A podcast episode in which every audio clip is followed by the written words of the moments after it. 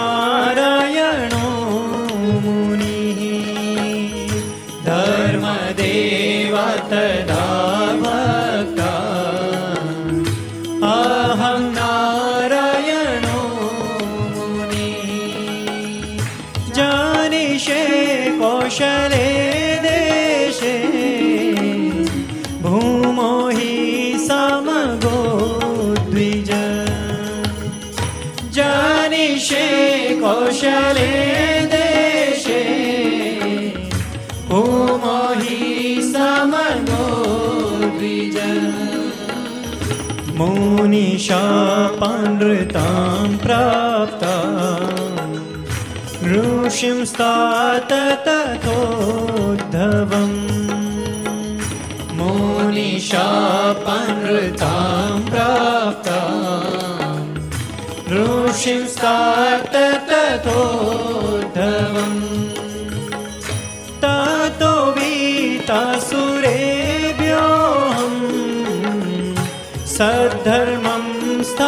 人。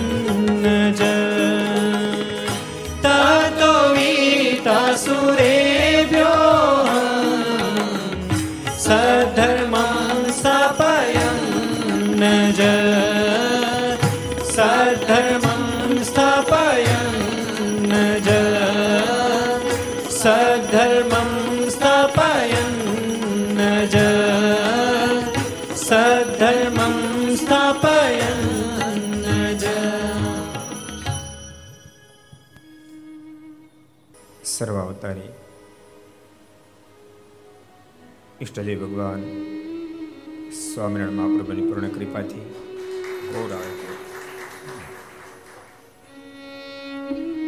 લીલા પુરુષોત્તમ, ભગવાન કૃષ્ણચંદ્રજી, મર્યાદા પુરુષોત્તમ, ભગવાન રાઘવ, એમની પૂર્ણ અનુકંપાથી તીર્થધામ સરદારના આંગણે વિક્રમ સંવત બે હજાર સત્યોતેર વૈશાખ સુદ પૂનમ બુધવાર તારીખ છવ્વીસ પાંચ બે હજાર એકવીસ ચારસો ને પચીસમી ઘરસભા અંતર્ગત શ્રીમદ ભાગવત દિવ્ય ગાથાના અંતિમ દિવસે Aastha Bhajan channel Laksh channel Kartavya channel Sardar Katha YouTube Laksh YouTube Kartavya YouTube Gharsabha YouTube Aastha Bhajan YouTube વગેરેના માધ્યમથી ઘેરી બેસી આ ઘરસભાને દિવ્ય કથાનો લાભ લેતા શ્રી યજમાનશ્રીઓ ઘરસભા પરિવારના તમામ સદસ્યો સભામાં ઉપસ્થિત પૂજ્ય કોઠર સ્વામી, પૂજ્ય આનંદ સ્વામી, પૂજ્ય બ્રહ્મસ્વામી, પૂજ્ય પૂર્ણ સ્વામી વગેરે, સંતો, પાર્ષદો, ભગવાન ખૂબ જ ભક્તો, યજમાનશ્રીઓ બધાને ખૂબ એથી જય સ્વામિનારાયણ, જય શ્રી કૃષ્ણ, જય શ્રી રામ, જય હિન્દ, જય ભારત. પવિત્ર ગંગાજીના તટ ઉપર બેસી સુખદેવજી મહારાજ, પરીક્ષિત મહારાજાને શ્રીમદ ભાગવતની દિવ્ય ગાથા સંભળાવી રહ્યા છે. પરીક્ષિત, જીવાત્માને પરમાત્માને પામવા માટેની ઉત્કંઠતા જ્યારે પ્રગટ થાય છે, ત્યારે અવશ્યમેવી અને પરમાત્માની પ્રાપ્તિ થાય છે.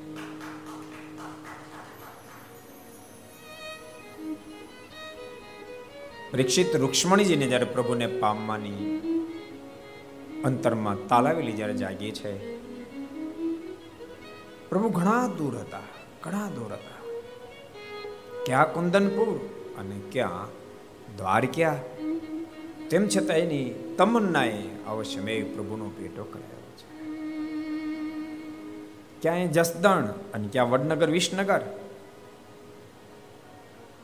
નાજા જોગી અને પ્રભુને પામવાની તમન્ના જ્યારે જાગી છે ને ત્યારે પ્રભુ એક જ રાતમાં વડનગર, વિસનગર ક્યાં? નહીં સંદેશો, નહીં સમાચાર. જેમ પ્રભાતનું સૂરજ પ્રગટ થાય પહેલા જેમ દ્વારકાથી કુંદનપુર પહોંચ્યા એમ વડનગર, વિસનગરથી પ્રભુ અહીંયા જસદણ પહોંચ્યા હતા.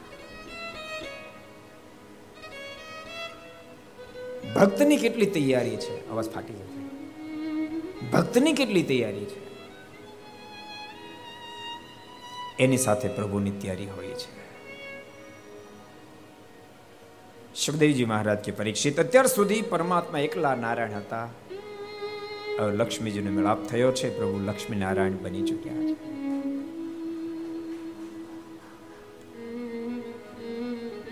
લક્ષ્મણીજીના માધ્યમથી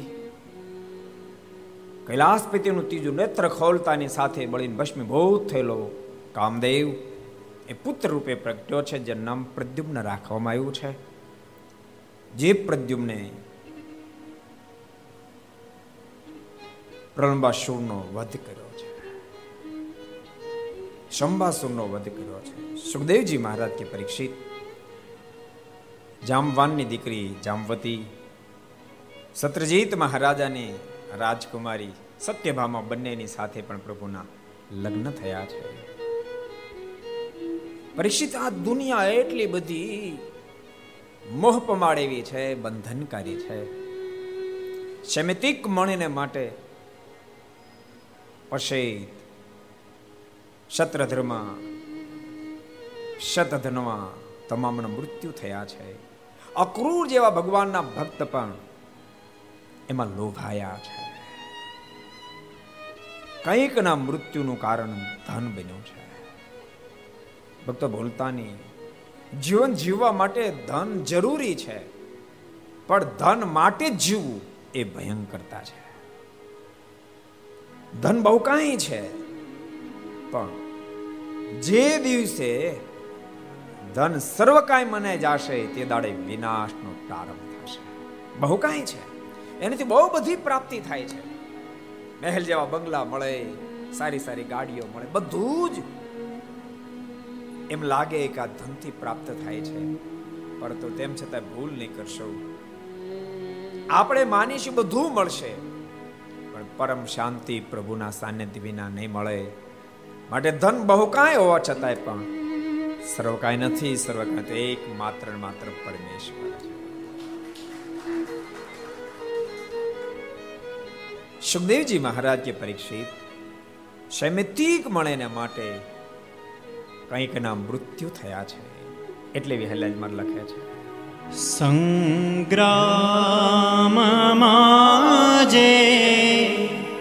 શિરને કપાવે. ચડી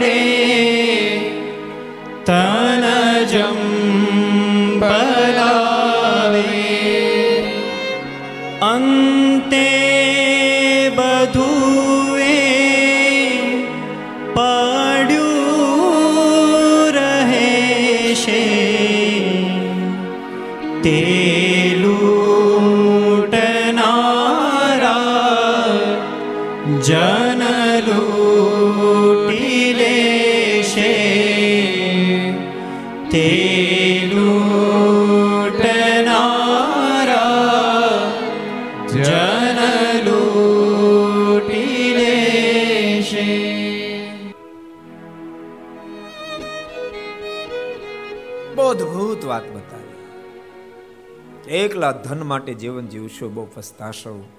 ધનની પ્રાપ્તિને માટે માણસ અનેક પ્રકારના કુકર્મો કરશે. એ ધન પડ્યું રહેશે ને આપણે જ થશે. તે લૂંટનારા જન લૂંટી લેશે. ખબર નહીં પડ્યું રહેલું ધન કોણ કેવી રીતે વાવરશે. માટે ધન પદાર્થ, દુનિયાદાયી પદાર્થની પાછળ એટલા બધા પાગલ ન બની જઈએ. આપણે પ્રભુને વિસરી જઈએ ભગવાનને ભૂલી જાય. ભગવાન ગૌણ કરી બેસે. એ ભૂલ ન સુખદેવજી મહારાજ કે પરીક્ષિત. પરમાત્મા ત્યારબાદ કાલિંદ્રી, સત્યા, મિત્રવિંદા, ભદ્રા, લક્ષ્મણા પાંચ પાંચ કન્યાને પ્રેણ્યા છે પ્રભુને અષ્ટપટ રાણી થઈ છે. પરીક્ષિત હજી અધૂરામાં પૂરું સાંભળતું. નરકાસુર અને ભૌમાસુરની કેદની અંદર કેદિત બનેલી સોળ હજાર એકસો કન્યાનો સંદેશ આવ્યો છે. કૃપાનાથ પાપી થકી અમને મુક્ત કરો. ભગવાન દ્વારકાધીશ ગયા છે. નરકાસુર ભૌમાસુર ને ઠાર મારી નાખી. સોળ હજાર એકસો કન્યાને નરકાસુર ભામાસુર ને કેદમાંથી મુક્ત કરી છે. તો પ્રભુ જ્યાં ચાલતા થયા કન્યાએ હાથ જોડ્યા છે. સાંભળો કૃપાનાથ, અમે નરકાસુર ભમાસુરની કેદમાં રહી, સંપૂર્ણ પવિત્ર હોવા છતાં દુનિયા કેમ હા પાડશે? અમારો કેમ સ્વીકાર કરશે? કૃપાનાથ અમે જીવશું એમ? ભગવાન કે ટેન્શન છોડો, હાલો હાલો, મેરી ભેળા એકી સાથે સોળ હજાર એકસો કન્યાને પ્રભુ વર્યા છે. અને હવે પરમાત્મા સોળ હજાર એકસો આઠ રાણીઓના પત્ની બન્યા છે. દરેક નારીના માધ્યમથી દસ દસ પુત્ર એક એક કન્યાની પ્રાપ્તિ થઈ છે. સુખદેવજી મહારાજ કે પરીક્ષિત સમય પછી સમય વ્યતીત થવા લાગ્યો. એક દાડો નારદજી દ્વારકા પધાર્યા. સત્યભામાને મેલે ગયા. સત્યભામાએ ભવ્ય સ્વાગત પધારો પધારો, ગુરુદેવ, આપના આગમનથી મને ખૂબ આનંદ થયો. અમારા સંસારીને આંગણે આપ જેવા મહાપુરુષોનું આગમન અમારા માટે સુકર હોય. પધારો. અમારી નગરી કેવી લાગી? નારદજી કે શું વાત કરવાની નગરી? અદભુત નગરી બાકી આખી સોનાની નગરી. વિશ્વકર્મા બને એમાં શું ખામી હોય? પણ તેમ છતાંય, સ્વર્ગની તુલના એક વસ્તુની ખામી છે. તો શેની ખામી? પારિજાતકનું ઝાડ નથી ઈ જો આવી જાય તો સોનામાં સુગંધ ભળી જાય. નારાયણ નારાયણ કરતા ચાલતા સત્યભામાએ કીધું, પણ રોકાવ. ભોજન કરી જાતકને મારે ઉતારશું જાઉં છું. આ તો ખાલી તમને કીધું. તમે ધારો તો શક્ય છે. દ્વારકાધીશ માટે કોઈ વાત અશક્ય નથી. આટલું કહી નારદજી જતા રહ્યા. દ્વારકાધીશ આવ્યા. સત્યભામાં રીસાયેલા. સાંભળજો. તમે ટેન્શન મારો એટલે કહું છું. નહીં તો સંસારી ટેન્શનમાં બોલે ઘરવાળા રીસા એ તો અનાદિથી હાલ્યું જ આવે છે. થોડું ચલાવી લેવાનું તમારે. સત્યભામાં રીસાયેલા. ભગવાને કીધું, કેમ ભૈસાણા છો? નથી કેવું. અરે, પણ કહો તો ખરા. શું વાંધો છે? કનશું ફાય તો તમે થોડા કે કરવાનો છો કહે તો. અરે, પણ કહો તો ખરા, શું કામ ના કરીએ? જરૂર કરશું. પહેલા કોલો કરી દઈશ. કરી દઈશ, બોલો ને. પારિજાતિકનું ઝાડ મને લાવી આપો સ્વર્ગમાંથી. ભગવાન દ્વારકાધીશે કીધું, નારજી આવ્યા હતા અહીંયા? ના ધંધા હે. ઈ મારે કાંઈ નથી સાંભળવું. લાવી દો છો કે નહીં ભગવાને સમજાવ્યા કે દેવી પારિજાતિકનું ઝાડ સ્વર્ગમાં છે ત્યાંથી લાવવામાં કેટલો સંઘર્ષ થાય એ મને કાંઈ ખબર ન પડે. લાવો તો જ નહીં તો ના. છેવટે ભગવાનના મનમાં થયું કારણ એનાનો સંઘર્ષ કાંઈ ઊભો કરવો નથી. અને પારિજાતિકનું ઝાડ દ્વારકાધીશે સત્યભામા માટે લાવી દીધું. માટે તમારે સાડી એકાદ બે ની માંગણી કરે ને, સંઘર્ષ ઊભો ન કરો, લાવી દેવી.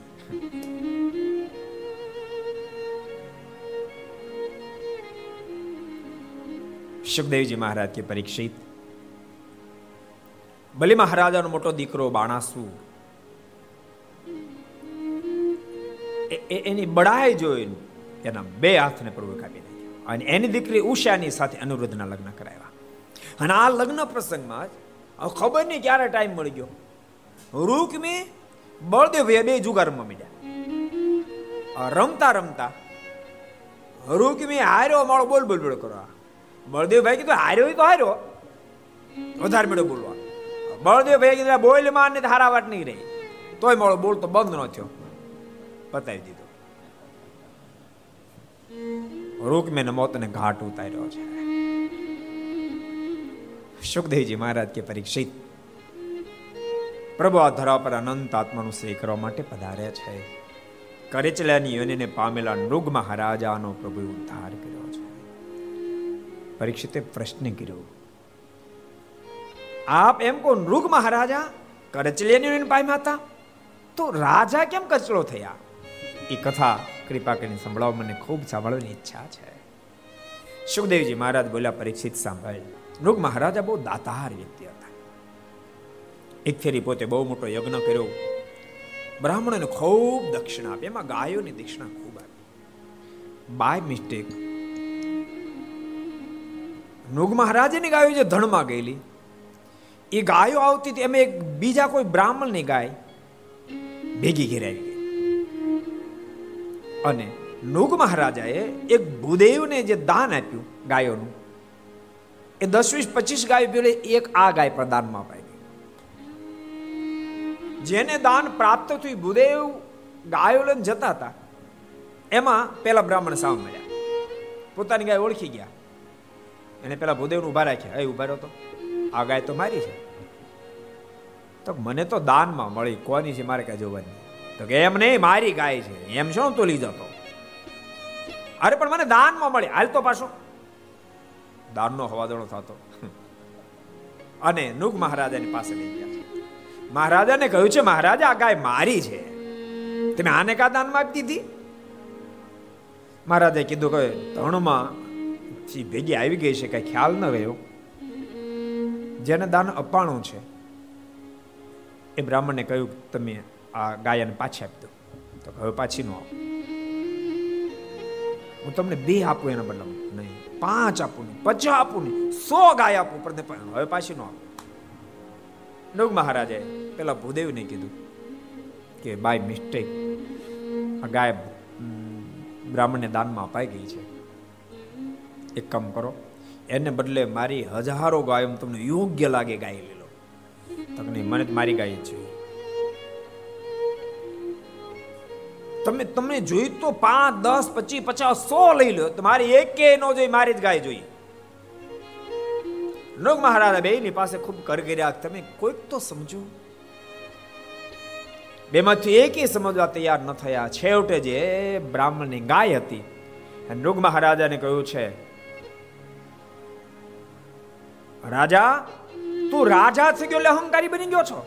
મારી ગાય બીજા દાન આપતા તને વિચાર ન થયો? માટે તને શાપ આપું છું. નુગ મહારાજા, કર કરવા મેરા ભાઈ શાહ હું નિર્દોષ છું. હું તને શાપ આપું છું. તો કરચલી પામી જા નુગ મહારાજા, રડી પડ્યા છે. ખૂબ રડ્યા. જેને ગાય આપી હતી, એની પાસે રડ્યા.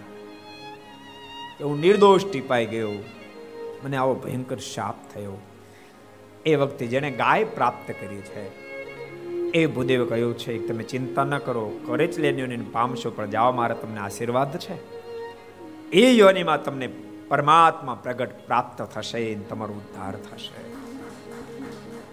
ભક્તો કથા સમજાઈ છે. કેટલી બેની સ્થિતિ કેટલી જબરજસ્ત હશે. એક શાપ આપે રાજા, એ કરચલાની પામી જાય અને બીજો આશીર્વાદ આપે તો એને કરચલાની યોનિમાં પરમાત્માની પ્રાપ્તિ થાય. કેટલી સ્થિતિ હશે? આટલી સ્થિતિ પછી પણ સ્વભાવ ન છોડી શકાય. યાદ રાખજો. સ્વભાવ છોડો very very very very hard કામ છે. એને માટે તો એક જ રસ્તો છે. સત્સંગ, કથા, વાર્તાનો પ્રસંગ પડે. ભગવાન સ્વામિનારાયણ મધ્યના સાડત્રીસમાં વચનામૃતમાં એમ કહે, જ્ઞાની પણ આખી પોતાની પ્રકૃતિ સરખું આચરણ કરે છે. એ પ્રકૃતિ બદલે કેમ? તો ભગવાન સ્વામિનારાયણના શબ્દો એના માટે એક જ રસ્તો કે હેનારની સાથે અતિશય પ્રીતિ હોય, એના વચનમાં સંપૂર્ણ વિશ્વાસ હોય, પોતાનું ઉત્કૃષ્ટ શ્રદ્ધા જાગે, તો સ્વભાવ ટળે, બાકી સ્વભાવ ન ગીતાજીમાં સ્વયં ભગવાન કૃષ્ણએ કહ્યું, પાર્થ બાપ, કોઈ હિસાબે સ્વભાવ છૂટે એમ અર્જુને કીધું, કૃપાનાથ, એના પર કોઈક નિયમ લાદવામાં આવે તો? ભગવાન દ્વારકાધીશ બોલ્યા, પાર્થ, નિગ્રહ કેમ કરી શકે સ્વભાવને આગળ નિયમે શું કરે? સુખદેવજી મહારાજ કે, પરીક્ષિત, કરચલેન્યોને પામેલા નુગ મહારાજા ફરી શાપમાંથી મુક્ત થઈ પ્રભુને વંદન કરી અને મુક્તિ પદને પામ્યા છે.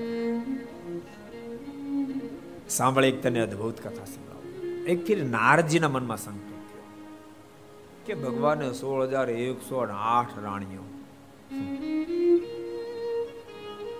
અને ભગવાન એકલા એ સંસાર કેમ ચાલતો હશે? આ બધું બહુ અશક્ય જેવું લાગે છે. કસોટી કરવા માટે નારદજી દ્વારકા આવ્યા છે. રૂક્ષ્મણજીના મહેલે પધાર્યા છે. પ્રભુ બરાબર ભોજન કરવાની તૈયારી કરતા ત્યાં નારદજીનો આગળ પધારો પધારો, નારદ, પધારો પધારો, આવી જાઓ મારી બાજુ બે જાઓ, ભોજન કરવા. નારદજી કહ્યું છે કે, પણ, આપણો પ્રેમ છે, પણ મારે જરા ગોમતીમાં સ્નાન કરવા જવું છે. સ્નાન કરીને આવું. ભગવાન કે, વાંધો ને મને ખબર તું ક્યાં જવાનું. ત્યાંથી જામવતીને મેલે ગયા. અને પ્રભુ જામવતીની સાથે બગીચામાં બેઠા હોય, નારજીને આવેલા જોતા પધારો પધારો પધારો પધારો. નારજી, પધારો. આપના આગમનથી ખૂબ આનંદ થયો. કેમ છો? સારું છે. હાલો, અહીં બેસો થોડું આનંદ આનંદ કરી. જરાક હું બહાર, હમણાં આવ્યો નથી, દ્વારકા ફરતો આવું ઘૂમતો આવું એક પછી એક એક પછી એક, અનેક મહેલે ગયા. દરેક દરેક મહેલની અંદર પ્રભુને જોતાની સાથે પ્રભુએ કીધું નારદો કેટલા મેલ જ આવું કૃપાનાથ મારી શંકાનું સમાધાન થયું છે. ભગવાન તો સક્ષમ છે. યાદ કરો એ પ્રસંગ. મહારાજ નાના હતા. એકવારમાં ભક્તિદેવે કહ્યું છે કે રામ પ્રતાપ જરા ઘનશ્યામને બોલાવો હમણાં દિવસ હાથમી જશે. અને રામ પ્રતાપભાઈ બાળપ્રભુ ઘનશ્યામને તેડવા માટે હનુમાન ગઢીએ પધાર્યા. પ્રભુ એક તાર વૃત્તિ કરીને કથા સાંભળતા હતા. ભક્તો, ભગવાન શ્રી હરિને, ભગવાન સ્વામિનારાયણને સ્વયં પરમેશ્વર હોવા છતાં કથા, વાર્તા સાંભળો એટલું જબરજસ્ત અંગ દુનિયામાં જોટો ન મળે એવું જબરજસ્ત માત્ર આપણને કીધું નથી, કથા, વાર્તા શ્રવણ કરજો. માત્ર કીધું નથી. સ્વયં કરી તમે બધા મંદિરો જે બંધાવ્યા, એક એક એક મંદિર પ્રતિષ્ઠાની વચ્ચેના ગેપમાં ક્યારેક આખું મહાભારત સાંભળે, આખું મહાભારત. એટલી બધી કથા શ્રવણ કરવાની રુચિ. ભગવાન સ્વામિનારાયણ એક વિશેષતા એને જે જે પ્રતિપાદન કર્યું, જે જે વાતને પ્રતિપાદન કર્યું, એ સ્વયં પહેલા કરીને પછી કીધી. જેથી કરી હજારો લોકોને હાફડે, હજારો લોકોને હાફડે. કીધું ને કહ્યું અને કરીને પછી કીધું. બહુ અદભુત વાત છે. એકતા વૃત્તિ કરીને કથા સાંભળતા હતા. રામ પ્રતાપભાઈ કીધું, ઘનશ્યામ, ઘેરે માં બોલાવે. ચાલો બાપ, હમણાં સંધ્યા આથમી જશે. હમણાં દિવસ આથમી જશે. મોટા ભાઈ એક કામ કરો, થોડીક કથા બાકી છે. જરાક જન્મભૂમિમાં દર્શન કરતા હોય સાથે જઈએ. જન્મભૂમિમાં ગયા તો બાલપ્રભુ ઘનશ્યામ ધ્યાનમાં બેઠા. દર્શનાર્થી પૂછ્યા, ઘનશ્યામ ક્યારે હતો ઘનશ્યામ બે કલાકથી ધ્યાનમાં બેઠા ત્યાંથી કઈ કઈ ભુવનમાં ગયા? પ્રભુ એક ભાઈ ઊભા ઊભા માળા ફેરવતા દર્શનાર્થી પૂછ્યું ઘનશ્યામે ક્યારે આવ્યો? ઘનશ્યામ બે ત્રણ કલાકથી માળા ફેરવે અને પછી તો રામ પ્રતાપભાઈ જેટલા જેટલા મંદિરે ગયા, દરેકે દરેક મંદિરમાં બાલ પ્રભુ ઘનશ્યામને ગયા. નિષ્કાંતમાં લખ્યું? વિચરાય એમાં વિષ મંદિરે દીઠા સર્વે સ્થળે હરિરાય વિચર્યા વિષ મંદિરે દીઠા સર્વે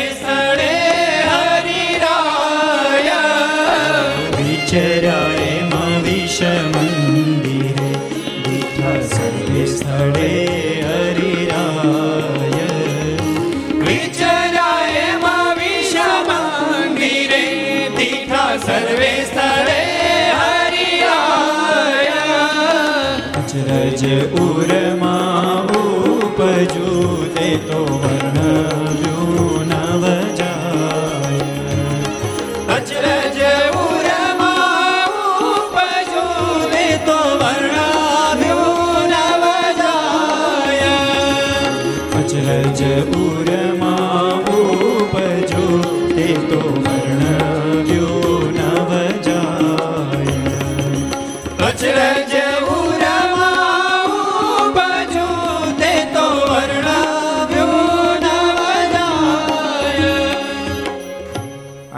પ્રતાપભાઈને બાળપ્રભુ ઘનશ્યામના વીસ વીસ મંદિરમાં દર્શન થયા છે.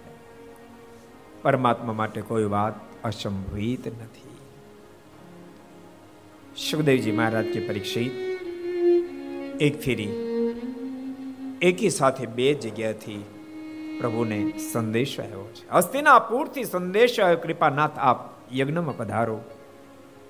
તો બીજી બાજુ, જરાસંઘની જેલની અંદર કેદીત બનેલા એવા વીસ હજાર રાજાઓનો સંદેશ આવ્યો છે. આપ આમાંથી અમને મુક્ત કરાવો. એકી સાથે બે જગ્યાથી સંદેશ આવ્યો. ભગવાન ઉદ્ધવજીને બોલાય છે, ઉદ્ધવ, એકી સાથે બે જગ્યાથી સંદેશો હું શું ડિસિઝન લઉં પેલા ક્યાં જાવ એમ? ઉદ્ધવજી બોલ્યા છે, કૃપાનાથ, મને પૂછો આપ આપ તો સ્વતંત્ર મૂર્તિ છો. આપને જ્યાં યોગ્ય લાગે ત્યાં પહેલા જાઓ. ભગવાન દ્વારકાધીશ બોલ્યા ધોજી, તમે જરા કામ વ્યવહાર ખતર તો કહો. ભગવાન આ ધરતી ઉપર આવે ને ત્યારે પણ કેટલું બધું અનુસંધાન રાખતા હશે. તમને ખબર કાર્યાણીનો પ્રસંગ?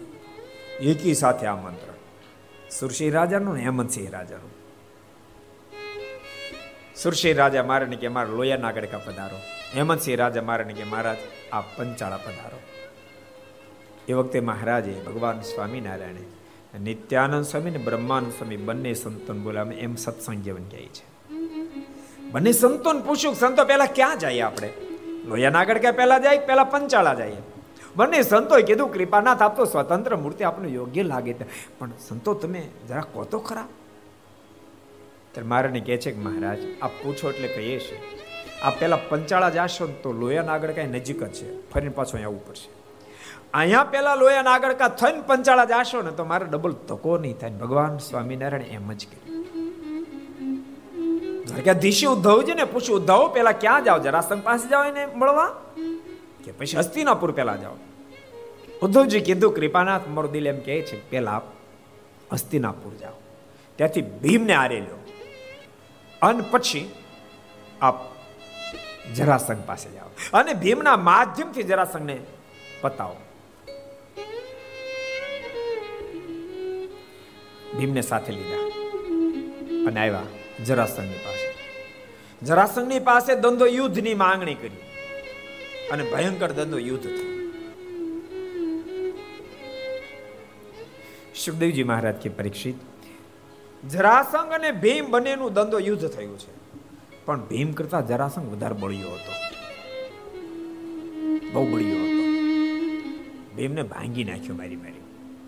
ભીમ થાક્યો મનોમાં થયું નહીં ફાવી એમણે ભગવાન કૃષ્ણ સામે જોયું, બાપા, હવે મને છૂટો કરો આ વાક્ય પતી જાય છે.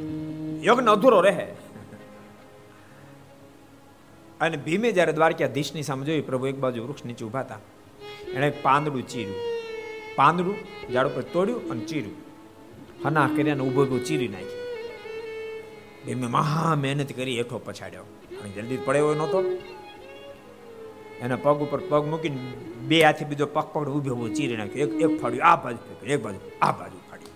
આશ ભીમે જરાક નિરાતનો શ્વાસ લીધો. ત્યાં તો દડતા દડતા દડતા દડતા ફાડિયા નજીક મળ્યા આવવા ભીમ તો જોયું, આ હું? ત્યાં આવી ગયા, ભેગા થઈ ગયા ચૌ ઊભો જરા ઓ પાડીને ગદા જીકી ભીમને ગોટો વાળી દીધો. અને ભીમે તરત ભગવાનની સામે જોયું, ભગવાન બીજું પાંદડું તોડ્યું. ચીરું ભગવાનને ક્યાંક તમારે પાંદડા ચીરું અહીં આવો તો જે ઉબાબા પાંદડા ચીરો. હું તો ભાગી જ જવાનો. ભગવાને હના કરી ઉતાળ ને કરી એ ફરી ચીર વચ્ચે તું માટુનું શિવલિંગ કરી નાખ્યું. એની માને વચન છે. મેં વચન આપ્યું છે. આને એક ઊભો ઊભો ચીર છે. વચ્ચે શિવલિંગ કરશે દીદાનું મોત થાય. ભીમે મહા મહેનતે ગદા ખાતા ખાતા વળી પાછો હેઠો પાડ્યો. ઊભો ચીરો, એક ફાડ્યું આ બાજુ દીધું એક ફાડ્યું આ બાજુ. વચ્ચે શિવલિંગ કર્યું છે. ફાડ્યા દડતા દડતા દડતા દડતા નજીક આવ્યા. વચ્ચે શિવલિંગ આવતા અટકી ગયા. જરાસંઘનો વધ થયો છે. વીસ હજાર રાજાઓને પ્રભુએ જેલમાંથી મુક્ત કર્યા છે. અને પછી હસ્તિનાપુર ગયા. યજ્ઞ દિવ્ય પ્રારંભ થયો. પણ ભગવાનને અધ્યક્ષ સ્થાન યુધિષ્ઠિર મહારાજ આપ્યું. અને શિશુપાલને જરાય ગમ્યું નહીં. શિશુપાલ તો લાલ પીળો થઈ ગયો. અને પછી ભગવાનને બેફામ ગાળ્યો ઠપકારો અને એની ગાળ્યોનો જે વેગ હતો એ વેગ જોતા ભગવાનના મનમાં એમ થઈ ગયું આની માને મેં વચન આપ્યું. આ સો ગાળો દેશે ત્યાં સુધી હું સહન કરીશ. લાગે છે કે આ વેગ આ સો કરતા આગળ જાય ભગવાન મેળા ગણવા આમ, એક, બે, ત્રણ. દસ પંદર તો વહી ગઈ હતી, પછી સ્ટાર્ટ કર્યું. પચાસ, સાઠ, સિત્તેર એસી નેવ, પંચાણું, અઠ્ઠાણું નવાણું અને સ્વામી ગાડી જ્યાં શિશુપાલે ઠપકારી અને ભગવાન સુદર્શન ચક્ર વેચી મૂક્યું. સુખદેવજી મહારાજ કે પરીક્ષિત શિશુપાલનું ધડથી મસ્તક અલગ કર્યો છે. શિશુપાલ ધરાશય થયો. એનું તેજ ભગવાનમાં સમાયું. પરીક્ષિતે પ્રશ્ન કર્યો, સો સો ગાળ્યું બોલ્યો અને મર્યો, એની મુક્તિ? સુખદેવજી મારા સમાધાન કર્યું. પરીક્ષિત, આ તો મહાન ભગવાનનો ભક્ત જ હતો. ભગવાન વૈકુંઠનાથનો પાર્ષદ હતો, દ્વારપાલ હતો પણ સનકાદિકના શાપથી અસુર્યને પામ્યો હતો. પણ શાપની સાથે ખૂબ જ્યારે માફી માગીને તે આશીર્વાદ પણ મળ્યા હતા. ત્રણ જન્મ તને અસુરના મળશે અને અંતે ફરીને પાછો તું પ્રભુને પામી જાય છે. પહેલો જન્મ હિરણાક્ષ હિરણ કશુપનો મળ્યો છે. બીજો જન્મ રાવણ કુંભકર્ણનો મળ્યો છે. અને શિશુપાલ મર્યો આ સમાચાર સાંભળતા સદાંત વક્ર પણ દોડતો દોડતા આવ્યો છે. એને પણ પ્રભુએ પતાવ્યો એની પણ મુક્તિ થઈ છે. ત્રીજો અવતાર શિશુપાલ અને દંત વક્રનો મળ્યો છે. સુખદેવજી મહારાજ કે પરીક્ષિત, બલવલ નામના રાક્ષસને બળદેવ ભયાના માધ્યમથી પતાયો છે. સાંભળે, એક દિવ્ય કથા કહો. ભગવાન કેવા દયાળુ હશે. શા માટે દુનિયા ભગવાનને ભજે છે? શું કામ ભજે છે? સાંભળે, એક અદભુત કથા કહો. ભગવાન જ્યારે ભણતા હતા ને ત્યારે એક પરમ મિત્ર હતો, જન્મ સુદામો હતો. બહુ ગાઢ મિત્રો હતા. પણ ઘટના ઘટી, ભણ્યા પછી તો છૂટા પડ્યા. એક મિત્ર સોનાની દ્વારકાના માલિક બન્યા. અને બીજો મિત્ર ક્યારેક પેટ ભરે એટલું ભોજન ન બદન ઢકાય એટલું વસ્ત્ર ન મળે. એમના ધર્મપત્ન સુશીલાજી બહુ ડાયા હતા. એના મનમાં વિચાર થઈ રાખે. જેનો મિત્ર સોનાની દ્વારકાનો માલિક હોય એ મારા પતિની આદશા આદશા. મારા પતિ ઘણી ફેર એવું કહે છે કે મેં દ્વારકાધીશને ખૂબ રાજી કર્યા, ખૂબ રાજી કર્યા, ખૂબ રાજી કર્યા. જેણે દ્વારકાધીશને રાજી કરીને આ દિશા. જરૂર ક્યાંક મારા પતિએ થાપ ખાધી છે. ક્યાંક ભૂલ કરી છે. સતત સુશીલાજીને વિચાર આવતો તો એક દાડો રહી ન શક્યા અને પૂછી નાખ્યું, પતિદેવ, તમે કહો છો કે દ્વારકાધીશ મારા મિત્ર હતા. એ ખરેખર વાત કરો છો? નતર ક્યારે કેવું ખબર? માણસ સહજમાં બહુ મોટા માણસ સાથે આટલો સંબંધ નો હોય તો હું કે આટલો કે. મારે આવો સંબંધ મેં આરે ભણતા એમ કે. એનું ભણાવતો. વાસ્તવિકતામાં કાંઈ ન હોય. એટલે મોટા માણસ સાથે સહજ માણસ આવો સંબંધ બાંધે. એક જણો તો બે વર્ષ પહેલા કે મારે જરૂર પડે ત્યારે નરેન્દ્ર મોદી નું ફોન જોડી દઉં. મેં કીધું બસ, રોજ જોડે રાખો તારે.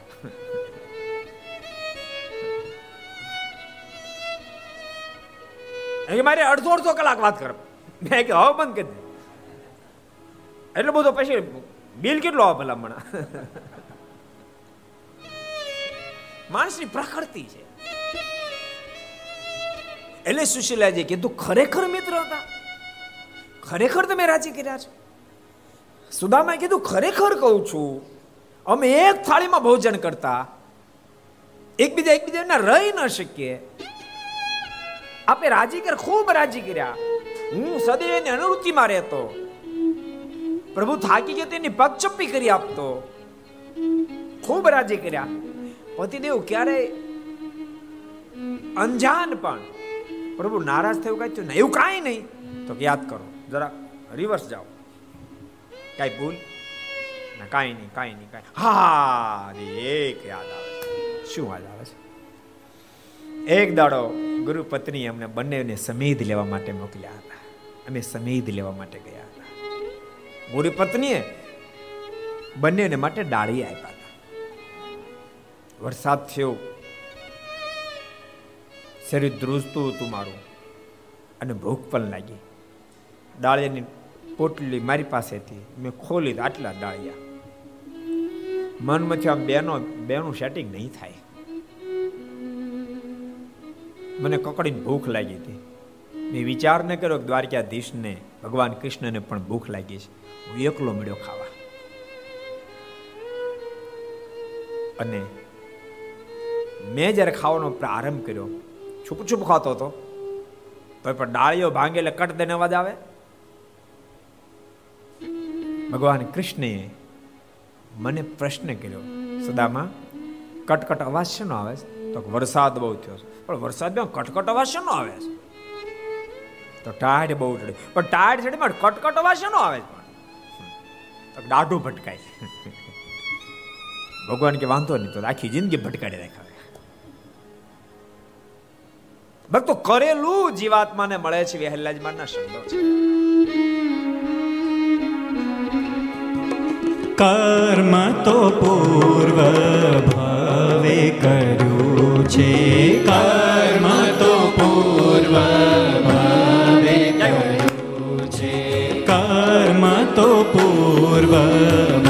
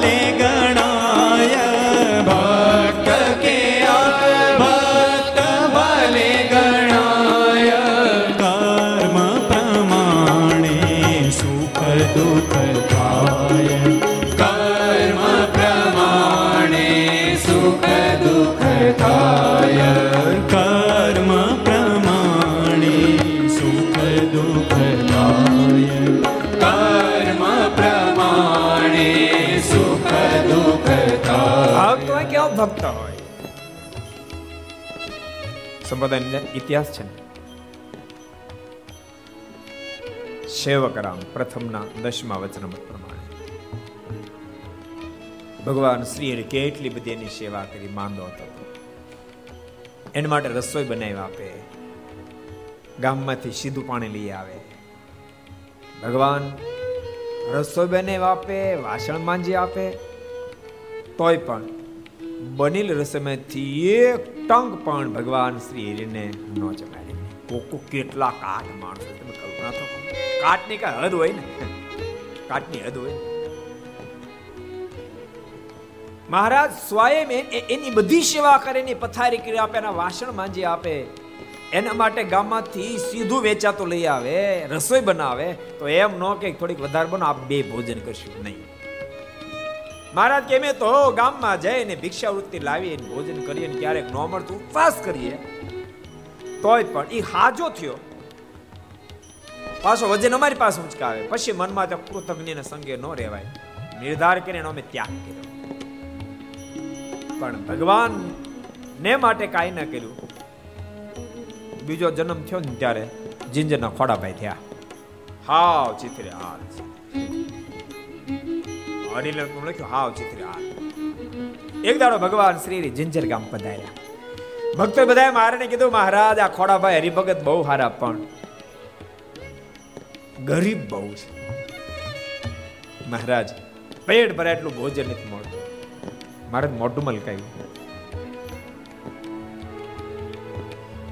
ભક્તો બોલ્યા, મહારાજ, કેમ મોઢું મલકાયું? સાચું કહીએ છીએ. આને પેટ ભરાય એટલું ભોજન નથી મળતું. મારે કે અમને ક્યારેક ક્યારેક નહોતું મળ્યું. અમને ક્યારેક ક્યારેક ઉપવાસ થયા હતા? આરણ્ય કે ક્યારે? મારે બધી વિસ્તારી બધી વાત.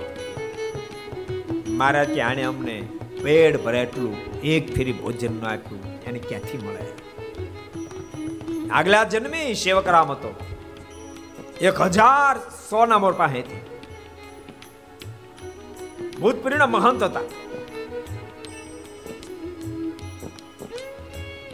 મારણ કે પણ મહારાજ કાંઈ કૃપા કરો. એ જ વખતે સભામાં વિઠ્ઠલભાઈ વજુભાઈ બે બેઠા હોય. ઊભા થયા. મારે કે મહારાજ આપ કહો છો વાત સાચી. અમે થોડા સમય પહેલા યાત્રા કરવા ગયા હતા મહારાજ, એ ભૂતપુરીની જગ્યાની બારે મેં ઓટલા ઉપર બેઠા બેઠા પૂજા કરતા હતા એમાં સ્વામિનારાયણ સ્વામિનારાયણ બોલતા હતા ત્યાં કેટલાક મહાત્મા બાર આવ્યા. અમને પ્રશ્ન કર્યો, તમે સ્વામિનારાયણ ભગત છો? તો કે અંદર અંદરાવો અંદર આવો અંદર આવો. અમને અંદર જોરાવરે લઈ ગયા. પાકા સીધા આપ્યા. ખૂબ પ્રેમથી જમાડ્યા.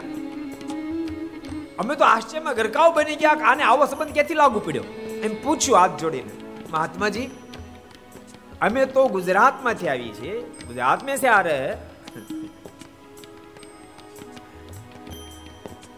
અને આટલો બધો પ્રેમ કેમ? અને એ વખતે એમના શિષ્યો શિષ્યોએ કીધું, અમે અમારા ગુરુ સેવક રામજી હતા. એનો અંતકાળ નીકળ જ્યારે આવ્યો ને ત્યારે છેલ્લી અવસ્થાએ છેલ્લા શ્વાસે બોલ્યા હતા કે મને પ્રગટ ભગવાન મળ્યા હતા સ્વામિનારાયણ. પણ એનું ઓળખી ન શક્યો. અત્યારે ગુજરાતની ધરતી પર છે. એનું સેવા નથી કરી શક્યો. એક કામ કરજો, પોતે પધાર અથવા તો એના કોઈ પણ સંતો, ભક્તો પધાર તેમ તેમ પાકા સિદ્ધ આપશો એટલે એમને પાકા સિદ્ધ આપીને જમાડ્યા માટે મારા તમારો દાળ તો કાઢવું જ પડશે. મહારાજ કે, તમને આપ્યું, અમને કાંઈ નથી આપ્યું. એ વખતે સુરા બાપુ એક બાજુ લઈ જઈને કેલા કાંઈ છે પા હે? તો મહારાજ માટે આપ, તો અડધો રૂપિયો છે.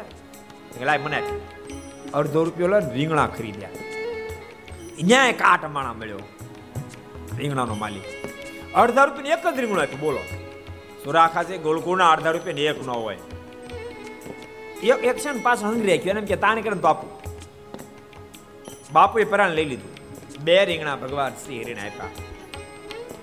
ભગવાન શ્રી હરિએ એનું શાક બનાવ્યું પોતે જેમાં સંતોના શાકમાં શાક નાખીને ભગવાન સ્વામિનારાયણ બોલ્યા, સંતો કરો સંકલ્પ ખોડાભાઈ નું દાળ દર જાય.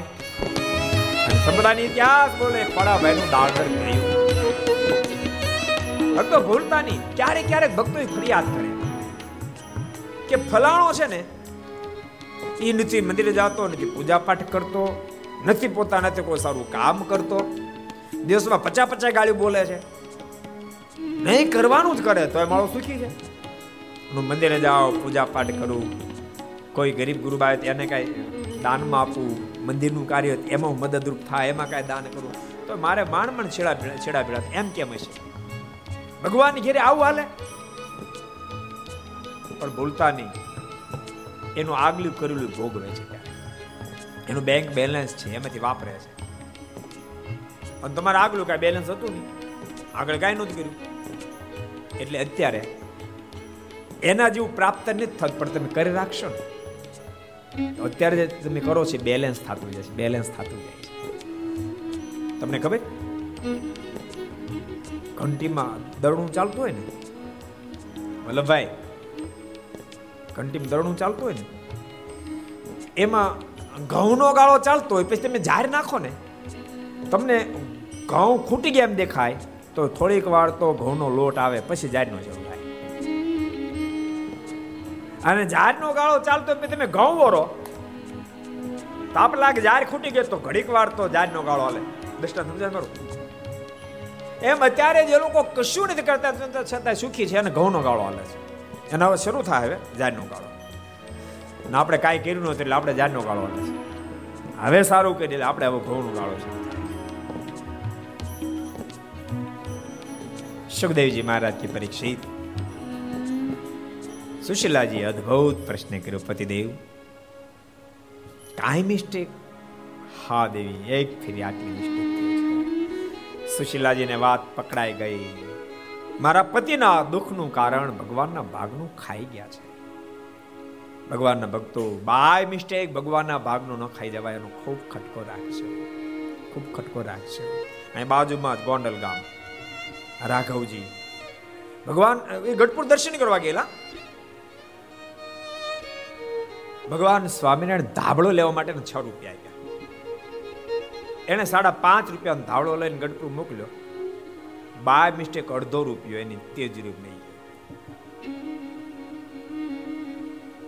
અને ગોંડલ નરેશના દિવાન હતા.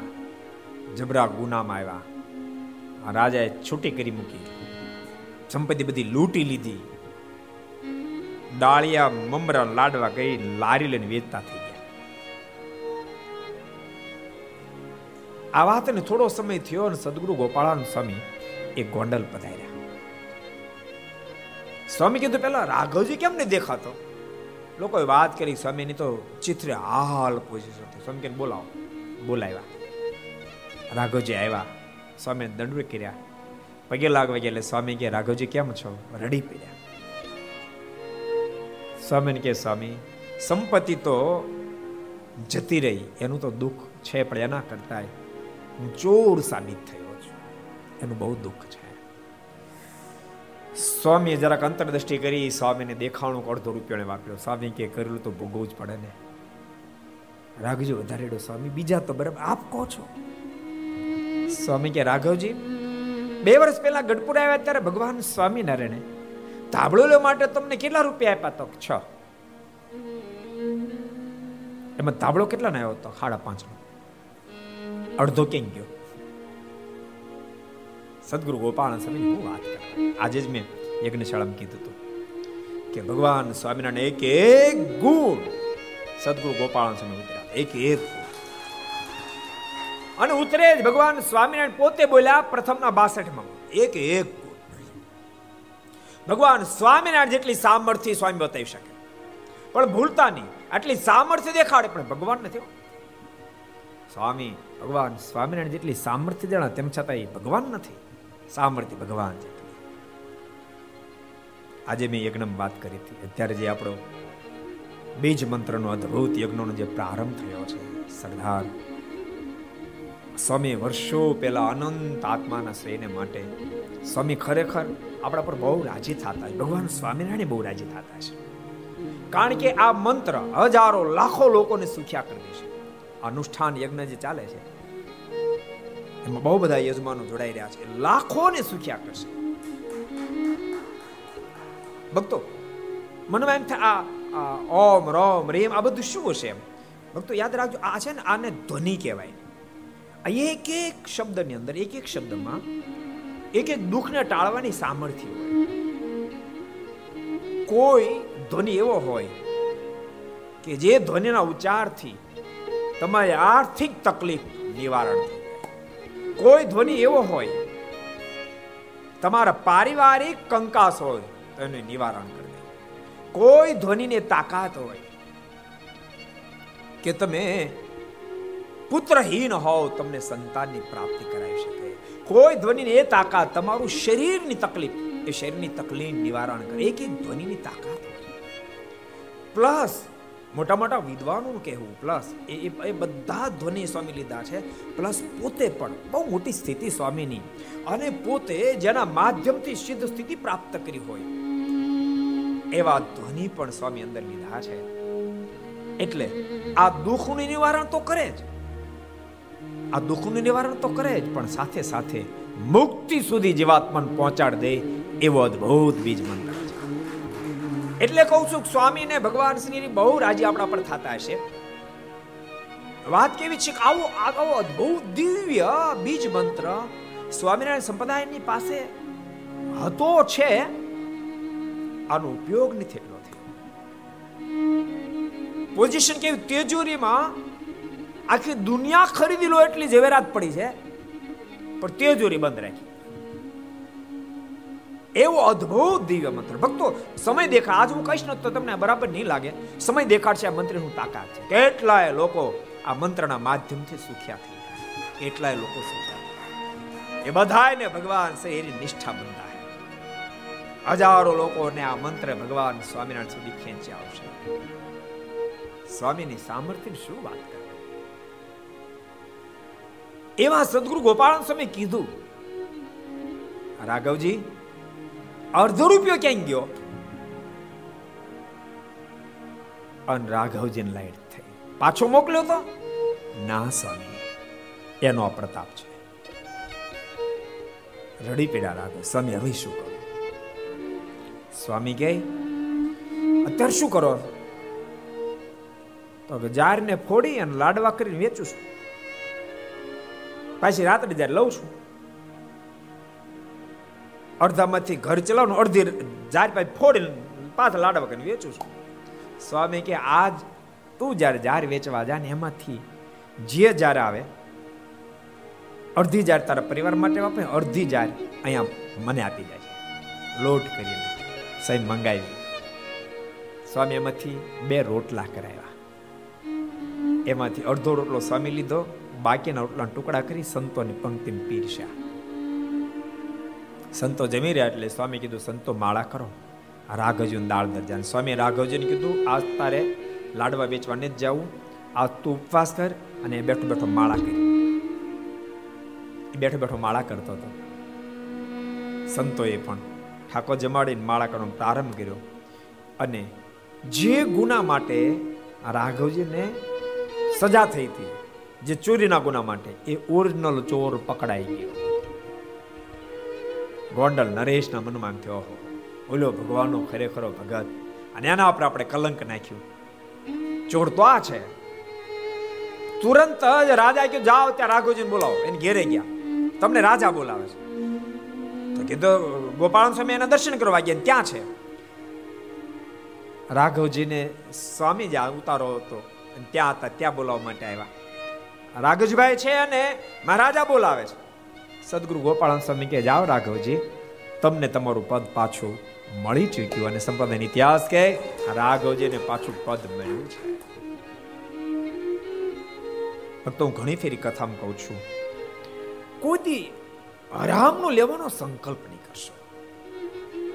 નહીં તો ક્યારેક ક્યારેક માણસ મંદિરની આજીવિકા માટે, મંદિરની આજીવિકા માટે દુકાનો હોય, ઘર હોય એને ભાડે આપ્યું હોય, વખાર્યો હોય. પછી ખાલી ના કરે, પાછી આપે કબજાક લગાડે. કદાચ માનો કે ત્યારે ગવર્મેન્ટના કાયદા પ્રમાણે મંદિર કાંઈ નહીં કરી શકે. ગવર્મેન્ટના કાયદાના સામે કદાચ મંદિરનું નહીં ચાલે, સંસ્થાઓનું નહીં ચાલે, પણ ઠાકોરજીનો કાયદો ભૂકા કાઢે, ભૂકા. હાથ હાથ પેઢી સુધી બાપ નખોત કાઢી નાખે. હાથ હાથ પેઢી સુધી દાંતને અન્ને વેર કરાવી નાખે.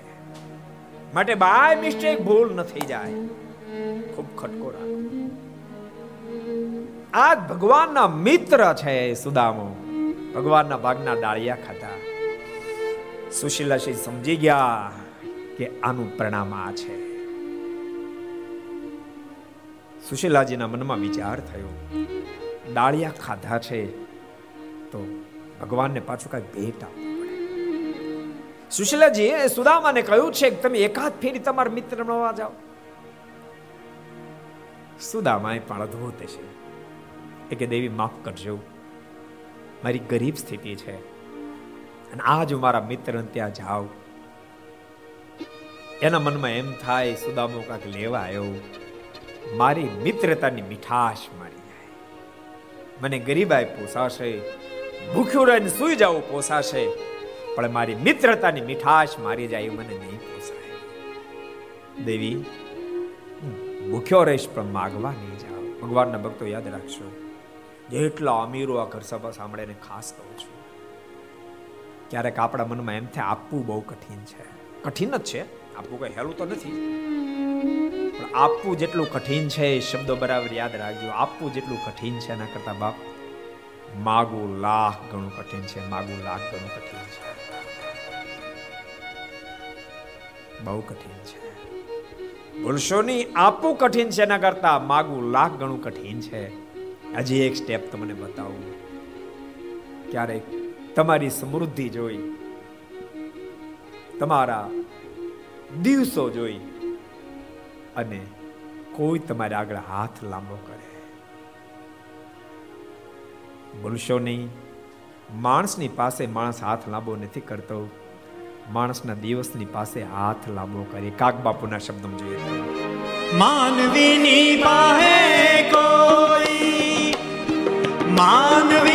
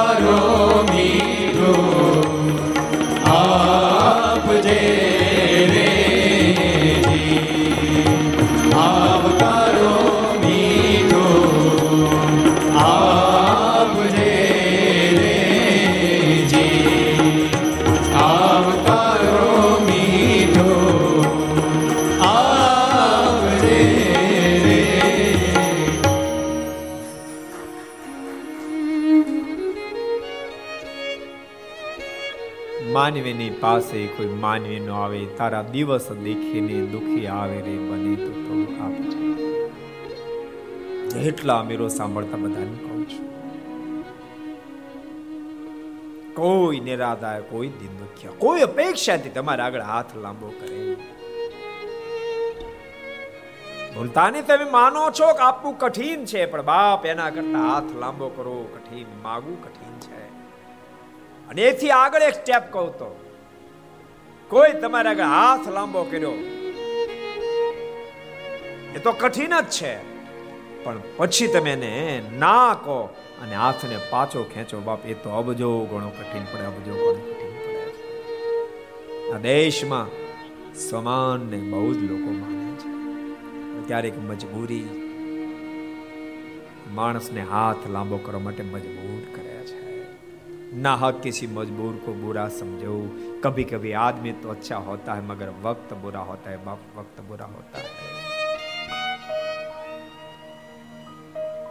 મારે કાલે બાલમુકુંદ સ્વામી સાથે વાત થઈ એ કેવી પોઝિશન છે મને કે ગુરુ ગામડાની બહુ ભયંકર પોઝિશન છે વાવાઝોડાને કારણે જે પોઝિશન નિર્માણ થયું ઉના વિસ્તાર રાજુલા વિસ્તાર ત્યાં આપણા સંતો ફર્યા છે જુનાગઢ અને સરદાર મંદિર સાથે મળી અને નક્કી કર્યું છે જ્યાં જેટલી સહાય કરવી એટલી સહાય કરશું આપણે. મને કે ભયંકર પોઝિશન છે. તો મદદ કરતા રહેશો મને કે ગુરુ, આપ કથામાં કહો છો ને એ રીતે શું સમાનની વાત કરી? આપવા જઈને તો એમ કે અમને અમને અમને કાંઈ નથી જોતું. સ્વામી સંતો, તમે આવ્યા ને, એટલે અમને બધું જ મળી ગયું, અમને બધું આ સમયે તમે અમારી ખબર લીધી. માણસને મજબૂરી ગળું જ્યારે દબાવી દે, ત્યારે માણસ નહીં છૂટકે પોતાના હાથ લાંબો કરવો પડે. સુદામા જ બોલ્યા છે, નહીં જાઓ, નહીં માગું. મારી મિત્રતાની મીઠાશને હું નહીં બગાડું. સુશીલાજી પણ બહુ ડાયા છે. સુશીલાજી બોલ્યા છે પતિદેવ હું પણ નથી ઈચ્છા રાખતી.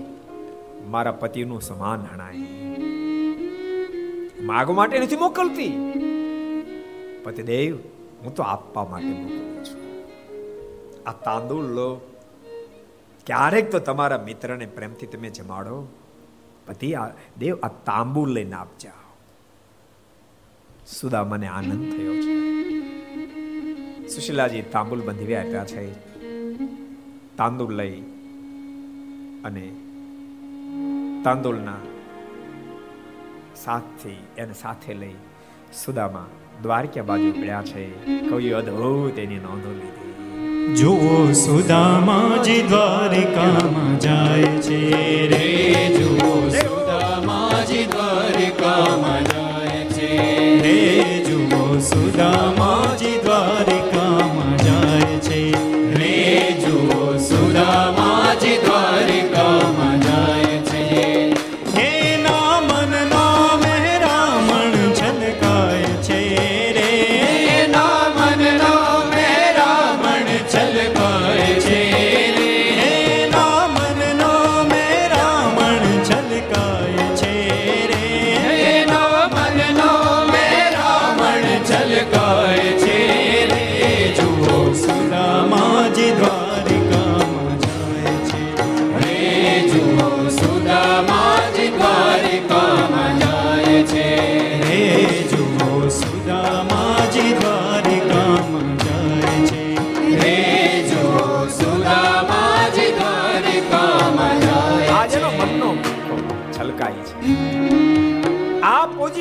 પણ માગવા નથી જાતો. હું મારા મિત્રને આપવા જાઉં છું મોજમાં આગળ વધી રહ્યા છે. સુશીલા કહે કે, સ્વામી શીશો ભોજન નિકામી. સુશીલા કહે કે, સ્વામી શીશો ભોજન નિકામી. સુશીલા કહે કે, સ્વામી શીશો ભોજન નિકામી. સુશીલા કહે કે, સ્વામી શીશો ભોજન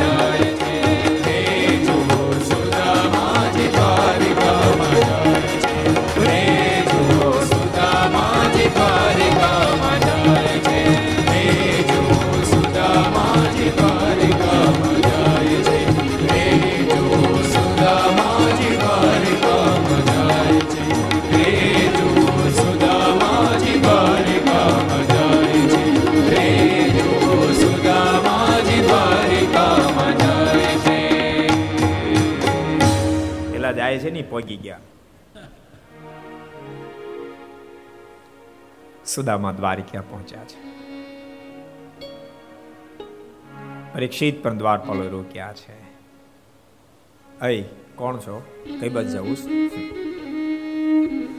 સુદામાએ કહ્યું, હું દ્વારકાધીશનો મિત્ર છું. મારે દ્વારકાધીશને મળવાનું છે એટલે આવ્યો છું. દ્વારપાલો કે બોલતા જરાક વિચારતો કે ચિત્રે હાલ પોઝિશન હતી.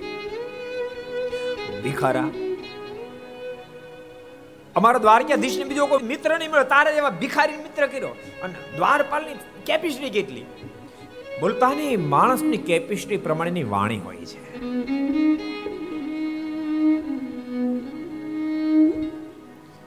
દ્વારપાલ છે. ભિખારા? દ્વારકાધીશ નો તું મિત્ર? બોલતા વિચાર તો કર. સુદામે કીધું, સાચું કહું છું. દ્વારકાધીશ નો મિત્ર છો સાથે ભણતા હતા. બોલવાની બંધ કરીને સુદામે વાતને પકડી રાખી. એક દ્વારપાલને થોડી દઈ આવી. સુદામે જ્યારે એમ કીધું, કમસે કમ મને અંદર ન જવા દો તો કાંઈ નહીં. દ્વારકાધીશ સુધી મારો સંદેશો તો પહોંચાડો. પોરબંદરથી તમારો મિત્ર સુદામો આવ્યો છે. એટલો સંદેશો તો પહોંચાડો. દ્વારપાલને દયા આવતાની સાથે દ્વારપાલ દ્વારકાધીશની પાસે આવ્યો છે. દ્વારકાધીશ અષ્ટપટાણી મધ્ય બિરાજમાન છે. દ્વારપાલ આવીને કહ્યું છે, સરકાર, એક કોઈ ગરીબ ભિખારી આવ્યો છે અને કે છે હું પોરબંદરથી આવું છું. મારું નામ સુદામો છે. હું દ્વારકાધીશનો મિત્ર છું. મારે મળવું છે. તો આવવા દઈએ. પણ પોરબંદરથી સુદામો આવ્યો, મારો મિત્ર આવ્યો છે. એ શબ્દ સાંભળતા આવવા દેવો કે ન દેવો, એ જવાબ આપવાનો પ્રભુ પાસે માગ ન રહ્યો. પ્રભુ દોટ મૂકી છે. મારો મિત્ર આવ્યો, મારો સુદામો આવ્યો, મારો મિત્ર આવ્યો, મારો સુદામો આવ્યો. દોડતા દોડતા પ્રભુ દરવાજા સુધી આવ્યા છે. દ્વારપાલો હટી ગયા. સુદામાને એકદમ ઊંચકી કાંધ ઉપર બેસાડ્યા. દ્વારપાલો વિચાર કરતા થઈ ગયા. આ શું કાંધ ઉપર બેસાડ્યા, નાચતા નાચતા પ્રભુ અષ્ટપટાણીઓ પાસે ગયા છે. મારો મિત્ર શેખ પોરબંદરથી આવ્યો છે, થાક્યો છે. માટે ગરમ પાણી લાવો, જલ્દી. એની પગ ચંપી કરો, એના પગ ધોવડાવો, એનો થાક ઉતરાવો. અનેક પ્રકારનો ઓર્ડર પ્રભુ કરવા માંડ્યા. અને સુખદેવજી મહારાજ અષ્ટપટાણીઓ કામે લાગી ગઈ. કોઈ પાણી લેવા ગઈ, કોઈ વસ્ત્ર લેવા ગઈ. અને સુદામન એવી મહેમાન ગતિ એવી મહેમાન ગતિ કરી. સુખદેવજી મહારાજ કે પરીક્ષિત. સુદામા પણ શરમાવા લાગ્યા મારી આટલી બધી મહેમાન ગતિ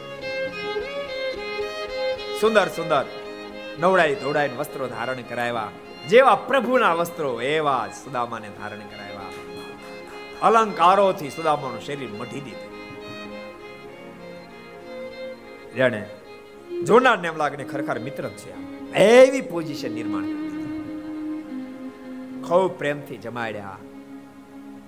એક દિવસ થયો, બે દિવસ થયા. સુદામાને મજા આવી ગઈ? મજા જ આવે ને ભલામણ એક એક તો બધી પ્રકારનું સન્માન એના કરતા દ્વારકાધીશનું સાનિધ્ય, કેમ મજા ના આવે? મજા આવી ગઈ.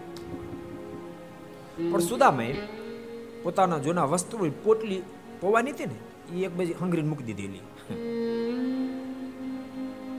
બે દાડા પછી વિવેક ખાતરે કીધું કે, મારે ઘેરે કામ બહુ હોય એકચ્યુઅલી તો મને રજા આપો, હું ફરીને આવીશ. પ્રેમથી રજા આપો. એને એમ કેમ કહેશે એમ તો કહેશે ને કે થોડી દી રોકો બીસ નહીં રજા માંગો એમ. પછી ધામો નાખશું પંદર દાડ મહિના મારે જરા ઘેરે કામ છે તો પ્રેમથી રજા આપો.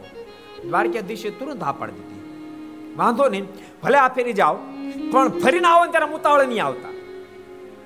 અને મારા ભાભીને કહીને આવજો, કે મહિનો નહીં આવું.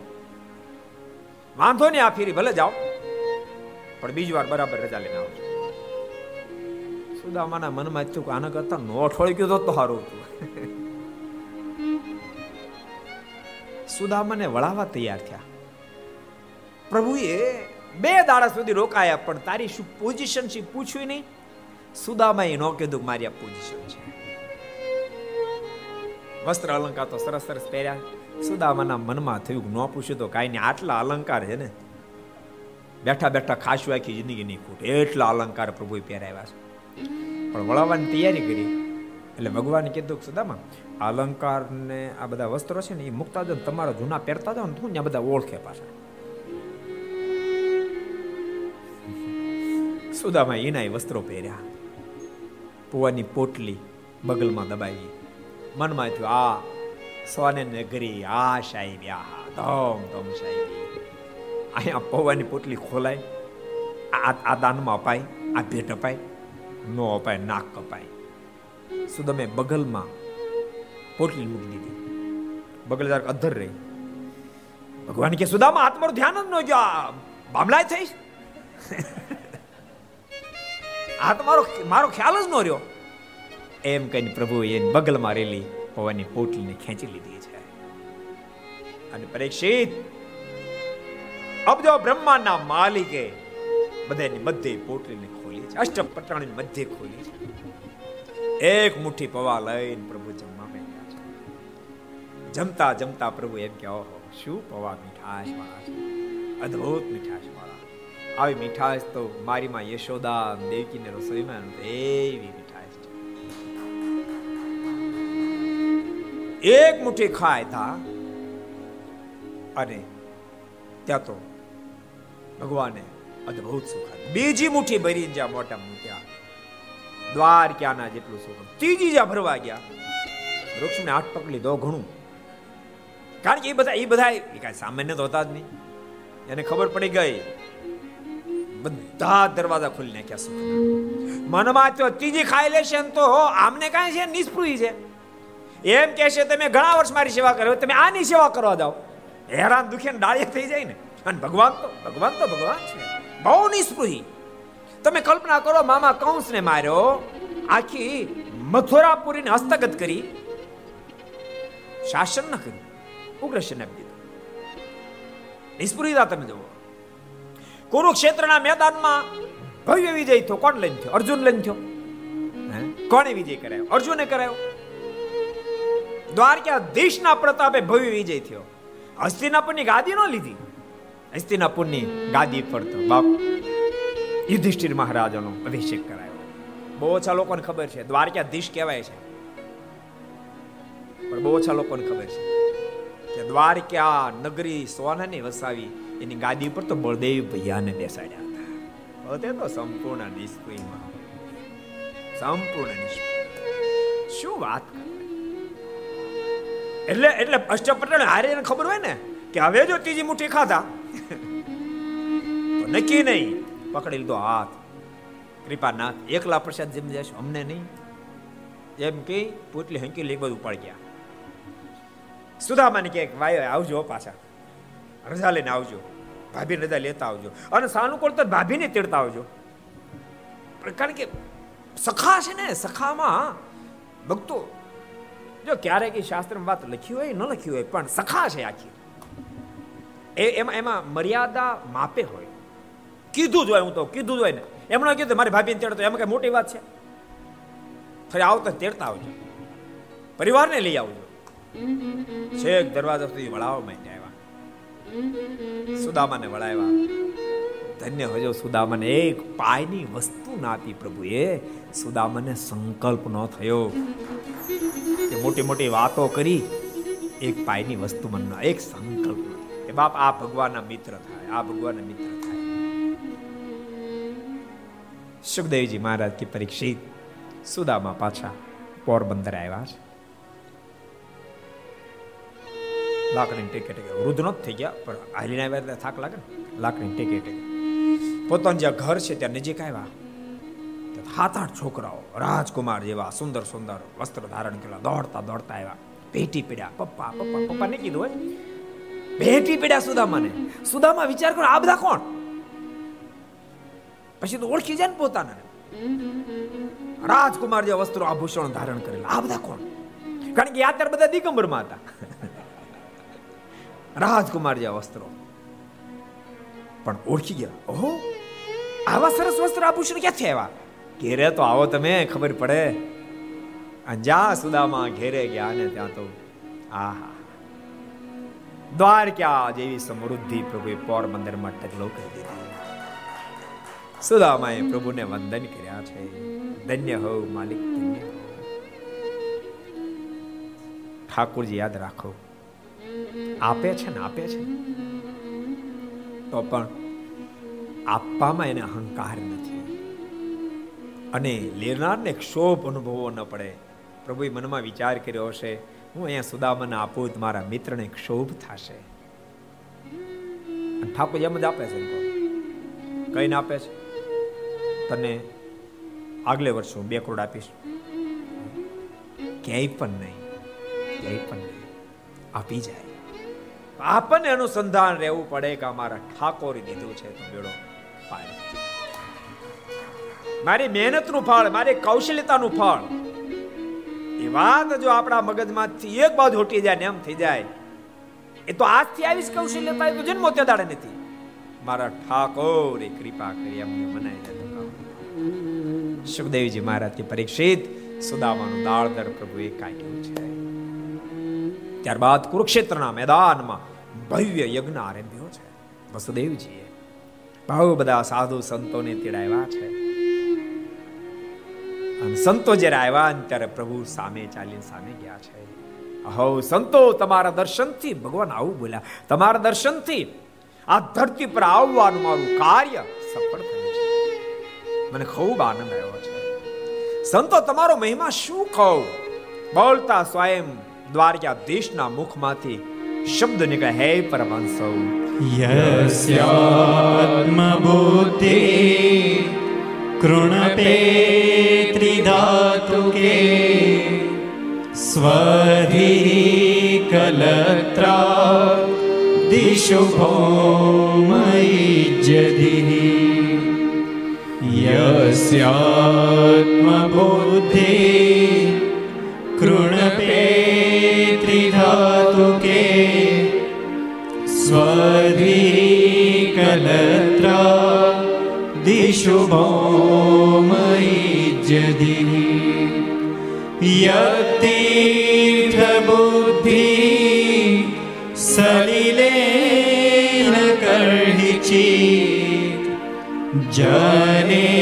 जनेष्वभिघ्ने शुस एव गोखर जनेष्वभिघ्ने शुस एव गोखर હે પરમહંસો તમે તો મારા આત્મા છો પરમહંસો તમને જે પ્રેમ કરે છે એ મને પ્રિય બને છે પરમહંસો જેને તમારામાં પ્રેમ નથી, તમારી સાથે જે આત્મબુદ્ધિ કેળવી નથી. એ માણસ માટે હું શું કહું? સ્વયં દ્વારકાધીશ કર્યા છે પરમહંસો, જેને માત્ર દેહની અંદર આત્મબુદ્ધિ છે, દેહના સંબંધીની અંદર આત્મબુદ્ધિ છે. નદીઓની વિશે તીર્થ બુદ્ધિ છે. મારી મૂર્તિ વિશે પૂજ્ય બુદ્ધિ છે. પણ એવી આત્મબુદ્ધિ આત્મી બુદ્ધિ તીર્થ બુદ્ધિ પૂજ્ય બુદ્ધિ એ સંતો જેને તમારી પ્રત્યે નથી થઈ, સ એવો ગોખારા. એ માણસ હોવા છતાંય પણ પશુમાં હલકો ગધેડા જેવો છે ને બળદિયા જેવો છે. આ તો દ્વારકાધીશ બોલે આપણે બોલાય. ને તો બોલી ના હવે મમાર તો બોલાય જ નહીં, કારણ કે સાધુ. પણ દ્વારકાધીશ દશમસ્કંદના ઉત્તરાર્ધ ભાગમાં બોલ્યા. ખૂબ સંતોની પ્રશંસા જ્યારે કરી ત્યારે સંતો બોલ્યા છે, કૃપાનાથ, રાખો રાખો. અમારી જે મહાનતા છે, બધી આપને લઈને છે. અને ભક્તો વાતે હાચી. આપણા બધાની જે કાંઈ મહાનતા એ પરમેશ્વરને લઈને છે. એ જ વખતે ત્યાં આવેલા નારદજીએ વસુદેવજીને અદ્ભુત જ્ઞાન આપ્યું છે. જોજો ભૂલ નહીં ખાતા નિત્ય આપની સાથે રહીને આપની સેવા કરીથી કરીને આ દ્વારકાધીશને તમે પુત્ર નહીં માની બેસતા. સ્વયં પરમેશ્વર તમારે ત્યાં પુત્ર બનીને આવ્યા છે. પરમાત્માનું સપનું જ્ઞાન આપ્યું છે. માં દેવકીને પણ જ્યારે જ્ઞાન આપ્યું, માં દેવકીને જ્ઞાન થયું. પ્રભુના આગળ હાથ જોડ્યા, પ્રભુના સ્વરૂપમાં દિવ્ય દર્શન થયા છે. માં દેવકીએ કરગરીને કહ્યું છે, કૃપાનાથ, હું ભાગ્યવંતી બની. આપ મારે ત્યાં પુત્ર બનીને આવ્યા. પણ એક અપેક્ષા છે. કંસે મારેલા તમારા છ ભાઈના મારે દર્શન કરવા છે. કૃપા કરીને દર્શન કરાવો. મારી ઈચ્છા પૂર્ણ કરવા માટે કંસના મરાયેલા છ એ છ ભાઈના માં દેવકીના દર્શન કરાવી માને ખૂબ ખુશ કર્યા છે. આખીર સુખદેવજી મહારાજે. સુભદ્રાજી ના હરણની કથા કહી દશમ સ્કંદને વિરામ આપ્યો છે પરીક્ષિત સાંભળો તને એકાદશ સ્કંદની કથા કહો બ્રહ્માજીએ ભગવાનને પ્રાર્થના કરી છે હે કૃપાનાથ સો વર્ષનું કહીને ગયા છો સવા સો વર્ષ થયા હવે આપ માનુષિક લીલાને સંકેલો ભગવાને કહ્યું છે બ્રહ્મદેવ જરૂર હું સંકેલીશ ધરા પરથી અધર્મ મેં ઉખેડી નાખ્યો છે માટે માનુષિક લીલા સંકેલોને વિચાર થાય છે, પણ મારા જ પરિવારમાં જન્મેલા અધર્મનું આચરણ કરનારા એવા યદવંશોનો સંહાર કર્યા વિના હું જો લોકમાંથી વિદાય લઈશ, તો ફરીવાર એ અધર્મને પાથરશે. માટે બ્રહ્મદેવ, હું બને એટલો વહેલો માનસિક લીલા સંકેલીશ અને ભગવાનની ઈચ્છાથી દ્વારિકામાં અનેક સાધુ સંતો આવ્યા છે. પણ ભગવાનના સંતાનો, જામવતીના સંતાન શામ એની સાથેના મિત્રોને સંતોની મશ્કરી કરવાનું મન થયું છે. સામને નારીના વસ્ત્રો ધારણ કરાવવા પેટે તાસુ બંધાયું. સંતોની પાસ જઈને કહ્યું છે કે અમારી બેન શરમાળ બહુ છે. તો કૃપા કરીને કહો ને બેનને શું જન્મશે? દીકરો કે દીકરી? એક ક્ષણ તો સંતોને આનંદ થયો, કેટલા વિવેકી છે ભગવાનના સંતાનો. પણ અંતરદ્રષ્ટિ કરીને તો ખબર પડ્યો આ તો આપણી મશ્કરી કરવા આવ્યા છે. અને સંતો ક્રોધાયમાન બન્યા છે. ક્રોધાયમાન બનેલા એ સંતોના મુખમાંથી શબ્દો નીકળ્યા છે. એ યદુવંશો, તમે ભગવાનની ઘેરે જન્મા પણ તેમ છતાંય એ ગુણ તમે ન પ્રાપ્ત કરી શક્યા. માટે જાઓ, મેં તમને શાપ આપીએ છીએ. જનિષ્યતે વો મંદા મુસલમ કુલ નાશનમ. આ તમારી બેનની કુખે એ જન્મ છે જે તમારા પૂરા કુળનો નાશ કરનાર હશે તામ્ર વર્ણના સંતો થઈ ગયેલા એનાથી ગભરાય. એ દોનશી બાળકો ભાગી ગયા. યાદ રાખજો, એક થાપ ખાઈ ગયા. એ જ વખતે જો સંતોના પગ પકડી લીધા હોત તો હજુ બાજી સુધરી જાય સંતોના નો પકડી શક્યા વાંધો નહીં. દોડતા દોડતા દ્વારકાધીશને પકડી લીધા હોત. તો દ્વારકાધીશ અને માર્ગદર્શન આપત કે, હાલો, હું તમારે ભેળો આવું. માફી માગો. પણ દ્વારકાધીશ પાસે ન ગયા. ઉગ્રસેનજીની પાસે ગયા છે. તાસડું ખોલ્યું અંદરથી લોઢાનો ટુકડો નીકળ્યો. મુશળ નીકળ્યું છે. આનું શું કરવું? ઉગ્રસેનજી કીધું છે અને ઘસી ઘસીને સાગરમાં પધરાઈ દો ઘસી ઘસી સાગરમાં પધરાવ્યો પણ ઘસતા ઘસતા થોડોક ટુકડો વધ્યો. એ એમને પધરાવી દીધો. એ તો હવે આ બધા રેડીમેડ ખમણ મળ્યા આવવા ટોપરાના. પેલા રેડીમેડ ન હોતા. ઘનશ્યાભાઈ તમે કહો કોઈ લાડવા લે જવા તો ઓલે સાવણી ગહે ટોપરા વાટ કયો કે એને? એ ઘસતા ને ત્યારે છોકરા ચારે બાજુ ઊભા હોય. ઘસતા ઘસતા ઓલો ટુકડો વધે ને, દિલીપ દાદા, એની વાટે એ આપણને મળે આમ. ભાઈ, એમ એમ, ઘસતા ઘસતા ટોપરાનો ટુકડો દે. એમ, આ મુસળને ઘસતા ઘસતા થોડોક ટુકડો વધ્યો એને પાણી ફેંકી દીધો. સુખદેવજી મહારાજ કે પરીક્ષિત, આ બાજુ ઘટના ઘટી. ફરીવાર નારદજી ફરતા ફરતા દ્વારકામાં આવ્યા છે. વસુદેવજી ખૂબ એનું સ્વાગત કર્યું છે. વસુદેવજીને અદ્ભુત જ્ઞાન આપ્યું છે અને કહ્યું છે, વસુદેવજી, તમે ભૂલશો નહીં. હવે ઉંમર થઈ છે. આપણું ભજન કરી લેજો. નવ યોગેશ્વરનું આપેલું જ્ઞાન વસુદેવજીને આપતા કહ્યું છે, જેને પરમ તત્વ સુધી પહોંચ્યું, પરમ સુખ સુધી પહોંચ્યું હોય, એવા જીવાત્માએ પરમાત્માથી લગાર પણ દૂર ન રહેવું જોઈએ. વસુદેવજી, જ્યારે સાચા સાધુ પુરુષો મળે ત્યારેનો સમાગમ કરી લેવો જોઈએ. જે પોતાના સુખને, પોતાના આત્માનું શ્રેય ઈચ્છતો હોય વ્યક્તિ વિષયથી વિરક્ત રહે, વિષયથી દૂર રહે. જેને ખરેખર પરમાત્મા પામવા હોય, એ કોઈને કોઈને આધીરે સંપૂર્ણ સ્વતંત્ર ન થાય. જેને પ્રભુ પદ સુધી પહોંચ્યો છે, એમણે આ ઘર સભાવાળા બધા સાંભળ્યો અદ્ભુત વાત બતાવી. અતિ ઊંઘવું નહીં, અતિ ખાવું નહીં. અતિ હસવું નહીં, અતિ બોલવું નહીં, અતિ સર્વત્ર વર્જે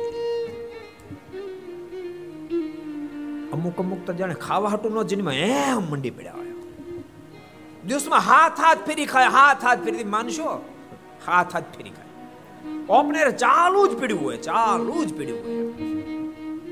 એલા ખાવા હાટું નથી જીનમાં આ દેહ ટકાવવા માટે ખાવું પડે, પણ ખાવા માટે જીવવાનું ન હોય. જેટલા ઘર સભા મળે બધાને કહું છું. જેણે પણ આધ્યાત્મિક પથમાં ગતિ કરો એને આહાર યુક્ત કરતા શીખવું પડશે. શાસ્ત્રોનો મત છે, ત્યાગીને એક ટાઈમ વેપારીને બે ટાઈમ ખેતારીને ત્રણ ટાઈમ ભિખારીને ટાઈમ સાધુ પુરુષ માટે એક ટાઈમ ભોજન બતાવ્યું. વેપારી માટે બે ટાઈમ બતાવ્યું. એટલે તમે વેપારી છો કે પછી? વેપારી ગણો બે ટાઈમ ખેતારી ત્રણ ટાઈમ ખેતારી માને જે મહેનત કરી રહ્યા છે. એમને મહેનત થાય નહીં. એને ત્રણ ટાઈમ ભિખારી ટાઈમ ટાઈમ માને ત્રણ ટાઈમ કરતા વધારે ખાખા કરે ને ભિખારી કહેવાય. એમ શાસ્ત્રનો મત છે. જેમ ભિખારી રસ્તે આવેલો હતો કોઈ જામફળ જામફળ ખાઈ લે. પણ બીજી લારીએ જાય. એ કેળો આપે કેળું ખાઈ લે. વળી ત્રીજી લારીએ જાય. એ કેરી આપે કેરી ખાઈ લે. એ ખા ખા જ કરતો હોય. એમ ખા ખા કરે એને ભિખારી તું અતિ ખાવું નહીં. અતિ હસવું નહીં. અતિ હસવું હસવું જરૂર. પા જોજો હાવ સિરિયસ થઈ જતા જરૂર પડે જરૂર હસવું. પણ જરૂર જેટલું હસવું. અમુક જો તાળી જ ન પાડે ક્યાંક પાડે પાડી પાડી જ કરી નીકળવાની. ન જરૂર તે પાડી પાડી કરે. અમુક જરૂર હોય ત્યારે ન પાડે. અતિ બોલવું નહીં. આ ગુણ બહુ જબરો બતાવે. અતિ બોલવું નહીં. બોલતાની જેને બહુ બોલવાની આદત હોય ને એ વ્યક્તિનો ઓટોમેટિક ભાર ઓછો ઓટોમેટિક ઓછો ઘર હોય ઘરમાં ભાર ન હોય. તમારા પરિવારના સદસ્યનું તો ત્યાં સુધી કહું. ઘર વ્યવસ્થિત ચલાવવું હોય ને, તો ભૂલ આવી હોય કાંઈ. તો એને એક ફેરી કેવું talk talk talk talk talk talk એ થોડી ચાલુ જ ન રાખ્યું. અમુક તો આટલી ભૂલ હોય, અને એ પંદર દિવસથી એમને ચાલુ ચાલુ જ પડ્યું હોય પછી એ ધંધો ન કરાય. એ માર્ગ બરાબર નથી. અતિ બોલવું નહીં. અતિ બોલનાર મોક્ષના પથે નથી ચાલી શકતો. અતિ ઊંઘવું નહીં. અતિ ઊંઘનારો પણ મોક્ષના પથે નથી ચાલી શકતો. અદ્ભુત વાત બતાવીએ છે. અંતે કહ્યું છે બહોત ગઈ, થોડી રહી. બહોત ગઈ થોડી રહી. થોડી બી અબ જા. થોડીક છે. એ જતી હે. એક તો રહી ગયું તો. રખડ રખડ ન કરવું હાલ હાલ, અતિ અતિ ચાલનારો પણ મોક્ષના પથે પડી જાય છે. માને કારણીને આટા જ મારી મારી કરતો હોય. કેમ આવ્યા? કાંઈ નહીં. એટલે એવું ન હાલે કાંઈ નહીં. અદ્ભુત વાત બતાવી છે. અને નારદજી તેથી વિદાય લીધી છે.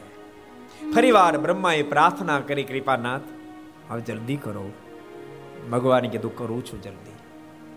અને પ્રભુની ઈચ્છાથી યદુવંશ એ મૂષણને ઘસી ઘસીને સાગરમાં તો પધરાવી દીધું, તો પણ એને અપશુકોનો થવા માંડ્યા. ભયંકર ભયંકર અપશુકોનો જ્યારે થવા માંડ્યા. ત્યારે યદુવંશ યદુવંશના મનમાં વિચાર થયો, માનો અને માનો, પણ શાપ સત્ય થશે. શાપ સત્ય થશે, ખ્યાલ આવતાની સાથે ગભરાયેલા યદુવંશોએ પછી દ્વારકાધીશને વાત કરી છે. પણ હું તમને એમ કહું, કેન્સર લાગુ પડ્યું કેન્સર. પહેલા સ્ટેપમાં હોય તો કાબુ બીજામાં કાબુ હોય. ત્રીજો છટકીને ચોથામાં વહી જાય પછી બાપાને કેન્સર લાગુ પડ્યું, છોકરો કેન્સરનો સ્પેશિયાલિસ્ટ હોય ને, તોય પછી ન બચાવી શકે. એમ યદવંશી બાળકો એ દ્વારકાધીશને કીધું, પણ ઘણું લેટ આવી એવી ઘટના ઘટી છે. દ્વારકાધીશે કે તમે એક કામ કરો, પ્રભાસની યાત્રા કરો. તમે યાત્રા કરો એટલે એમ નીકળી જવાય એમ. અને યાત્રાની વાત ઉદ્ધવજીએ સાંભળી. ઉદ્ધવજી હાથ જોડ્યા છે. કૃપાનાથ, કાંઈક મહેરબાની કરો.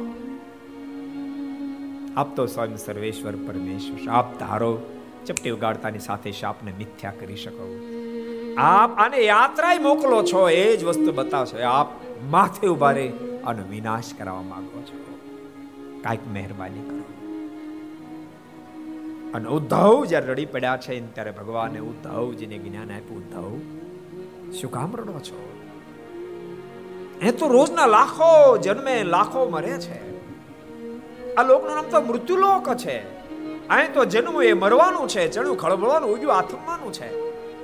ઉદ્ધવ લાખો લોકો મરે એનો તમને શોક નથી. તો યદવંશોનો શા માટે શોક કરો છો? કોણ સગું, કોણ સંબંધી? માટે એ બધામાંથી વૃત્તિ પાછી વાળેલો. એમાંથી પ્રેમ તોડી નાખો.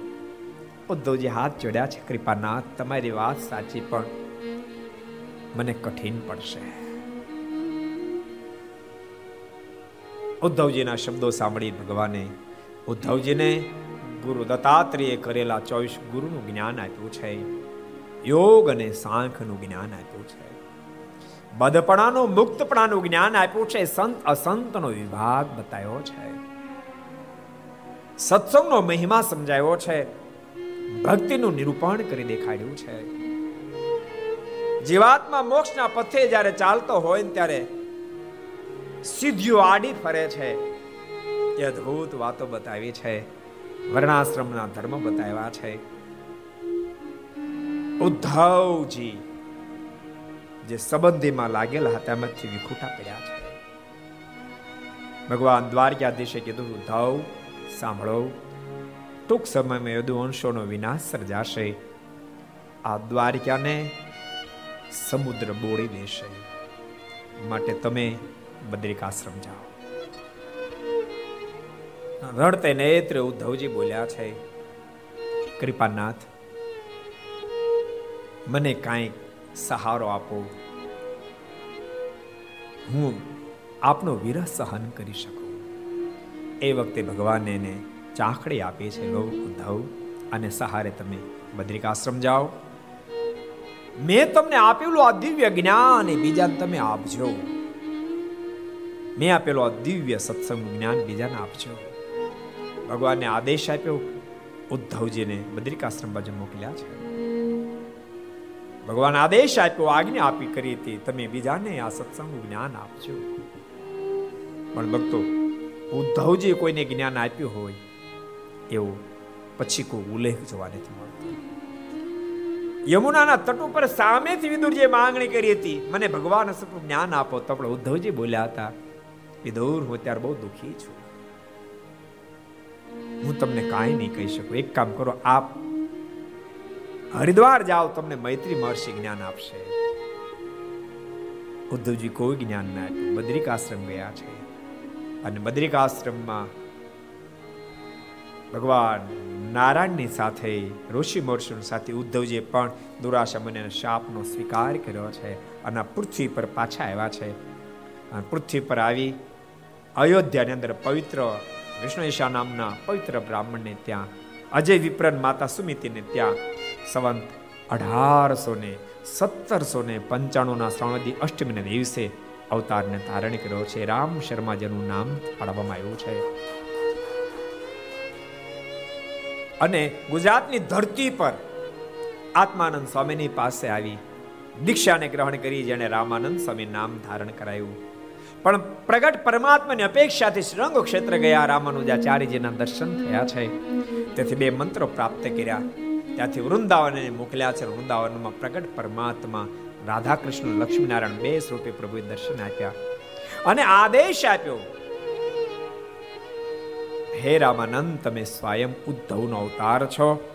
માટે મારી આજ્ઞા છે, તમે ઉદ્ધવ સંપ્રદાયની સ્થાપના કરો.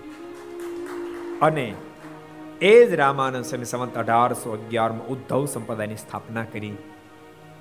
અને એ જ રામાનંદ સ્વામીને ત્યાં ભગવાન સ્વામિનારાયણે શિષ્યત્વ ભાવ સ્વીકાર્યો, ભગવાન સ્વામિનારાયણના ગુરુ થયા. અને ઉદ્ધવ સંપ્રદાય જે હતો, એ જ અત્યારે સ્વામિનારાયણ સંપ્રદાય તરીકે પ્રસિદ્ધિને પામ્યો. સુખદેવજી મહારાજ કે પરીક્ષિત, ભગવાનની સાથે યદુવંશી બાળકો બધા યાત્રા કરવા નીકળ્યા છે, હથિયારો બધા ત્યાં રાખ્યા છે, યાત્રા કરતા કરતા પ્રભાસ પહોંચ્યા છે. એકવાર યદુવંશી બાળકોએ મદિરા પાન કર્યું. બુદ્ધિ ભ્રષ્ટ થઈ. પરસ્પર જબરો સંઘર્ષ થયો છે. પ્રથમ બોલાચાલી થઈ. પછી પરસ્પર લડવા લાગ્યા છે. પોતાની પાસે હથિયાર નથી, પણ એ જ વખતે પરીક્ષિત સામળ ઘટના ઘટી પેલું મુશળ ઘસી ઘસીને પાણી પધરાયું હતું. એ બુકો ઘસા, ઘસડાતો ઘસડાતો શેખ પ્રભાસ પાટણ સુધી પહોંચ્યો અને એમાંથી પાન નામની વનસ્પતિ ઉગી નીકળી છે. જેના પાંદડા તલવારની ધાર જેવા ધારદાર છે. એ જ પાનને કાપી કાપી પરસ્પર યુદ્ધ કરવા લાગ્યા છે. હજારોની સંખ્યામાં કતલે આમ બોલવા લાગ્યો. બળદેવ ભૈયા દ્વારકાધીશ અને વારવા માટે ગયા છે. એની પાછળ મારવા દોડ્યા. દ્વારકાધીશ અને બળદેવ ભૈયા ત્યાંથી દૂર નીકળી ગયા છે. પોતાના પરિવારની આ દુર્દશા જોતાની સાથે બળદેવ ભૈયાને બહુ દિલમાં લાગી આવ્યું છે. રામ સમુદ્ર વેલાયામ યોગ માસ્થાય પૌરુષામ તત્યાદ લોગ માનુષમ અતિ જ્યારે દિલમાં દુઃખ થયું ત્યારે બળદેવ ભયા સમુદ્ર તટ ઉપર ધ્યાનમાં બેસી ગયા છે હવે આ લોકમાં રહેવામાં કોઈ સાર નથી એમ માને બળદેવ ભયા લોકમાંથી વિદાય લીધી છે સુખદેવજી મહારાજ કે પરીક્ષિત અંદર લડી લડી તમામ યુદ્ધવંશી બાળકો મૃત્યુને શરણ થયા અને બધા જ્યારે મૃત્યુને શરણ થયા, પરમાત્માએ નિરાતનો શ્વાસ લીધો છે. એવમ નષ્ટેશુ સર્વેશુ કુલેશુ સ્વેશુ કેશવઃ, અવતારિતો ભુવો બાર ઇતિ મેન અવશેષિત. ભગવાન સ્વયં વિચાર કરવા લાગ્યા છે ધરા પર આવી. મેં તમામ અધર્મનો સંહાર કર્યો. મારા પરિવારમાં પ્રાગટ્યને પામેલા અને અધર્મને માર્ગી જતા એ મારા સંતાનોનો પણ મેં વિનાશ સર્જ્યો છે. સ્વયં બોલ્યા, એવમ નષ્ટેશુ સર્વેશુ કુલેશુ મારા કુળનો પણ મેં નાશ કર્યો છે. મારી જિમ્મેદારી પૂરી થાય છે. વિચાર કરી, ભગવાન એક પીપળાના ઝાડ નીચે પગ ઉપર પગ ચડાવીને શાંતિથી બેઠા છે. પણ એ જ વખતે પેલા મુસળને ઘસ્યું. ઘસતા ઘસતા જે ટુકડો વધ્યો, જે પાણી પધરાયો હતો એ પણ ઘસડાતો ઘસડાતો પ્રભાસ પાટણ સુધી પહોંચ્યો છે. એક માછલી એ લોખંડના ટુકડાને, ચળકતો ટુકડાને કાંઈ ખાવાની છે છે માનીને ગળી ગઈ. કોઈ મચ્છી મારે માછલીને પકડી. એને ચીરી અંદરથી લોઢાનો ટુકડો નીકળ્યો અને કિનારે ફેંકી દીધો. જરા નામનો પારથી ફરતો ફરતો ત્યાં આવેલો. એને આ ચળકતો ટુકડો જોવાનો એના મનમાંથી ઓહો આ તો બાળનું ફણું બને એવો સરસ છે. એને ટુકડો લઈ બાણનું ફણામાં જડ્યો છે. ક્યાંથી ક્યાં હાંધો મેળ થાય તમે કલ્પના તો અને સુખદેવજી મહારાજ કે પરીક્ષિત, એ જરારામનો પારથી શિકાર કરવા માટે નીકળ્યો છે. ભગવાનને પગ ઉપર પગ ચડાવેલા જોયા એમ લાગ્યું કે કાળિયર મૃગ લાગે છે. એણે બાણ છોડ્યું છે. અને પરીક્ષિતે બાણ પ્રભુના પગના તળાને વિંધી, હાથને વિંધી, પગના તળાને વિંધી, છાતીને આર પાર ઉતરી ગયો છે. છાતી બાણ વાગતાની સાથે ભગવાનના મુખમાંથી શબ્દો નીકળ્યા, તત્સત શાંતિ શાંતિ શાંતિ. અવાજને સાંભળતાની સાથે અજરાનમના પારધીના મનમાંથી ઓહો, ગજબ થઈ. કોઈ માણસને મેં માર્યું લાગે. દોડતો દોડતો આવ્યો આવીને જોયું તો દ્વારકા દેશને બાણ વાગેલું છે. જરા નામનો પારથી ખૂબ રેડ્યો. કૃપાનાથ, મારા ગુનાને માફ કરો, મારા ગુનાને માફ કરો. ભગવાન બોલ્યા છે, તું ચિંતા નહીં કરીશ. મેં તને વચન આપ્યું તું રામા અવતારમાં. તો વાલી નામનો સુગ્રીવનો ભાઈ હતો. મેં તને જ્યારે સંતાન બાણ માર્યું. એ વખતે તે મને પ્રશ્ન કર્યો હતો. કૃપાનાથ, મને શા માટે બાણ માર્યું? અને મને બાણ મારવું તું તો મારી સામે આવવું તું ને. તો એક વાર આપણે જોઈ લે રમત ને મને સંતાન શું કામ બાણ માર્યું? આપ જેવા શરીર વ્યક્તિએ સંતાન બાણ માર્યું? અને મારો કયો ગુનો? જેનો તમે મને બદલો આપ્યો? એ વખતે ભગવાન બોલ્યા હતા તે તારા ભાઈની પત્નીને ઘરમાં બેસાડી એટલે બાણ માર્યું. વાલી બોલ્યો હતો, કૃપાનાથી કાયદો કોને લાગુ પડે? જીવ પ્રાણી માત્ર ને કે માત્ર મનુષ્યને? અને સાંભળો, આપ એમ કહો કે જીવ પ્રાણી માત્ર લાગુ પડે તે ક્રમ પશુ પક્ષીમાં જોવા મળતો નથી. ના, આપ એમ કોઈ મનુષ્યને લાગુ પડે તો હું મનુષ્ય તો વાંદર છું. અને આટલા શબ્દ સાંભળતાની સાથે સ્વયં ભગવાન બોલ્યા, વાલી, સોરી. મેં તને બાણ માર્યું. પણ હવે તું કહેતો તને સાજો કરી દઉં. અત્યારે વાલીના મોઢામાંથી શબ્દો નીકળ્યા સંત તુલસીદાસજી લખ્યા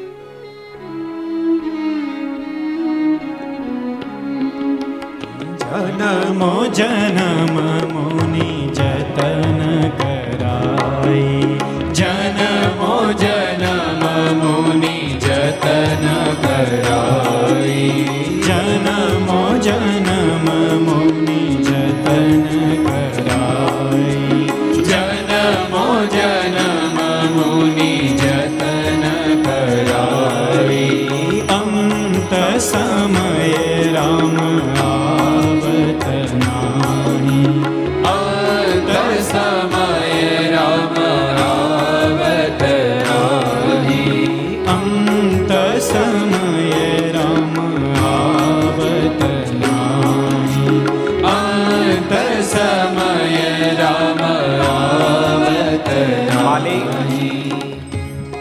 મોટા જ્ઞાનીઓ, ધ્યાનીઓ, જોગીઓ વર્ષો સુધી સાધના કરે, તેમ છતાં અંત સમય રામ આવત નહીં.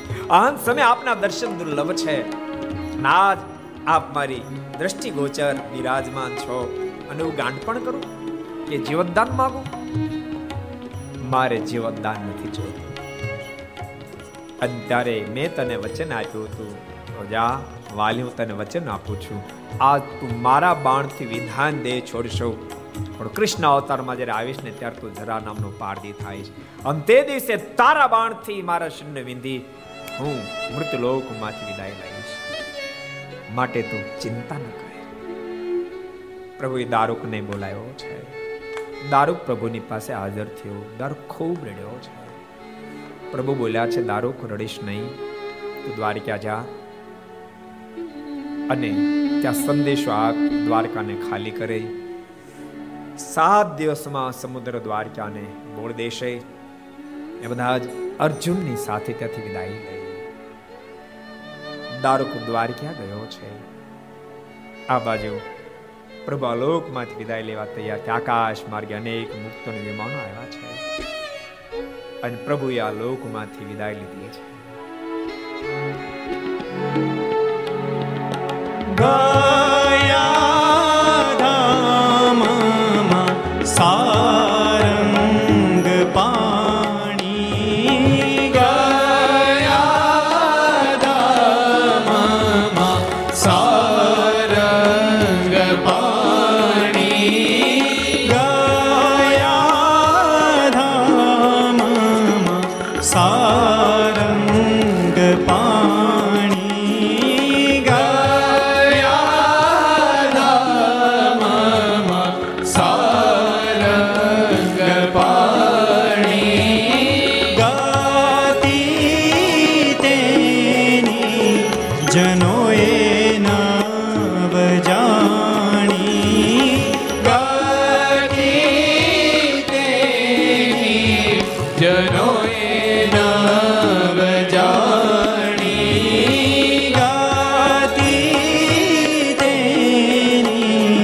যেন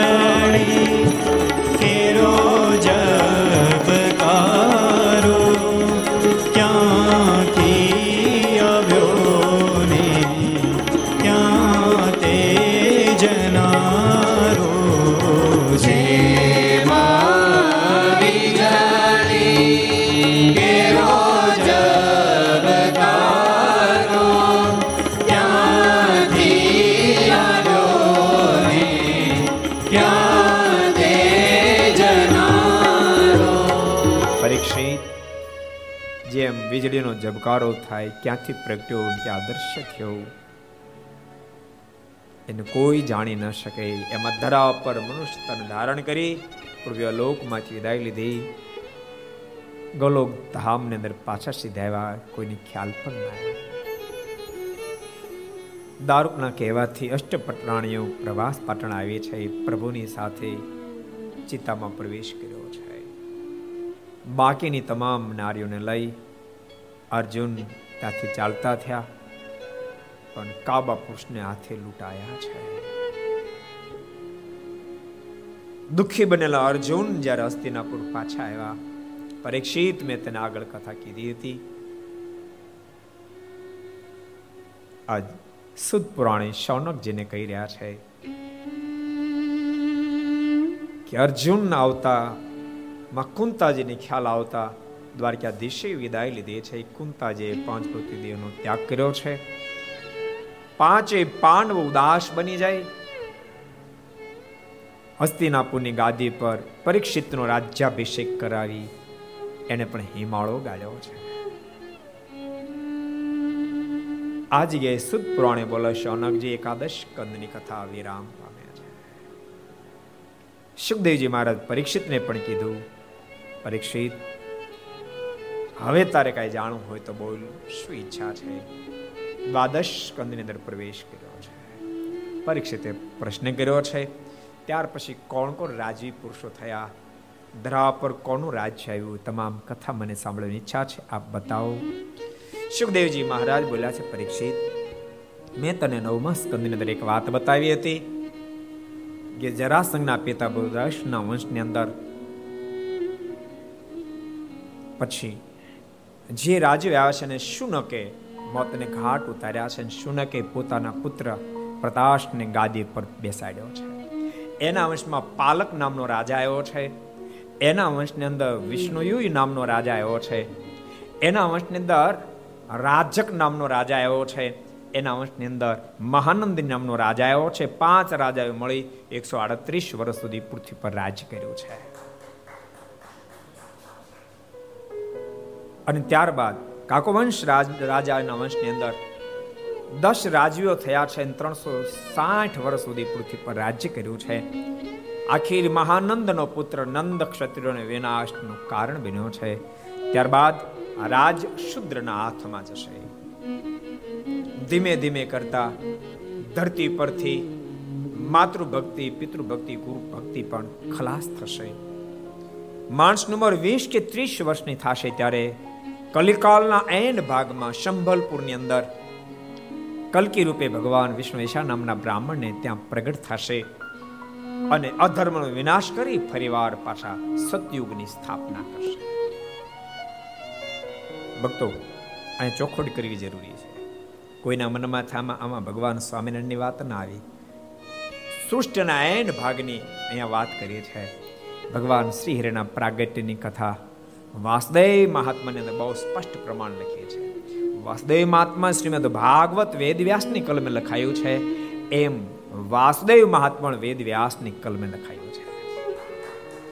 સત્તર પુરાણો છે, એમાં સ્કંદ પુરાણ છે, અઢાર પુરાણ છે, જેમ શ્રીમદ ભાગવત અઢારમું પુરાણ છે. અઢાર પુરાણમાં સ્કંદ પુરાણ છે. સ્કંદ પુરાણની અંદર વાસુદેવ મહાત્મા નામનો ગ્રંથ છે. એની અંતર્ગત અને વાસુદેવ મહાત્માની અંદર અઢારમા અધ્યાયની અંદર બેતાલીસ, તેતાલીસ ચુમ્માલીસમાં શ્લોકની અંદર પ્રભુના પ્રાગટ્યની કહાની લખાણી છે. બોલતાની આમ તો સૃષ્ટિના આદ્ય ભાગમાં ચર્ચાઓ થઈ છે. ભગવાન નારાયણે બ્રહ્માને કીધું, બ્રહ્મદેવ, તમે સૃષ્ટિનું સર્જન કરો. બ્રહ્માજી બોલ્યા છે, કૃપાનાથ, હું સૃષ્ટિનું સર્જન કરું તો આશરે લોકો મારું ચાલવા ન દે. ભગવાન બોલ્યા, ચિંતા છોડો. જ્યારે જ્યારે એ ઘટના ઘટશે ને ત્યારે હું પોતે અવતાર ધારણ કરીશ. બ્રહ્માજી બોલ્યા, આપ કન્ફર્મ કહો કેટલી ફેરી આવશો? ભગવાન બોલ્યા, પંદર ફેરી કન્ફર્મ. વધારે જરૂર પડશે તો વધારે વાર પૃથ્વી પર આવીશ. અને બધી જ વાત સ્કંદ પુરાણના વાસદેવ મહાત્માના અઢારમાં અધ્યાયમાં લખાણી. અને વેદ વ્યાજી જ્યારે લખતા હતા ત્યારે, પંદર અવતાર જે કીધામાંથી બાર અવતારનું અવતરણ થઈ ચૂક્યું હતું. એટલે વેદ વ્યાસજીએ બાર અવતારનું વર્ણન લખ્યું. એમાં બારમાં તરીકે પોતાને માટે પણ એક શ્લોક લખ્યો. અને ત્રણ અવતાર ભવિષ્ય ભાખીને લખ્યા. એમાં સૃષ્ટના, કલીના એન્ડ ભાગમાં કલકી અવતાર પધારશે એના માટે એક શ્લોક લખ્યો. બુદ્ધ અવતાર માટે એક શ્લોક લખ્યો અને ભગવાન સ્વામિનારાયણ ધરતી પર પધારશે એના માટે ત્રણ શ્લોક વેદ વ્યાસની કલમે લખાયા. જેને આપણે મંગળાચરણમાં નિત્ય ગાઈએ છે અત્યારે પણ આવો, એને આપણે ગાઈ નાખીએ. માયા કૃષ્ણેન નિહતા. સાર્જુને રણેષુ માયા કૃષ્ણેન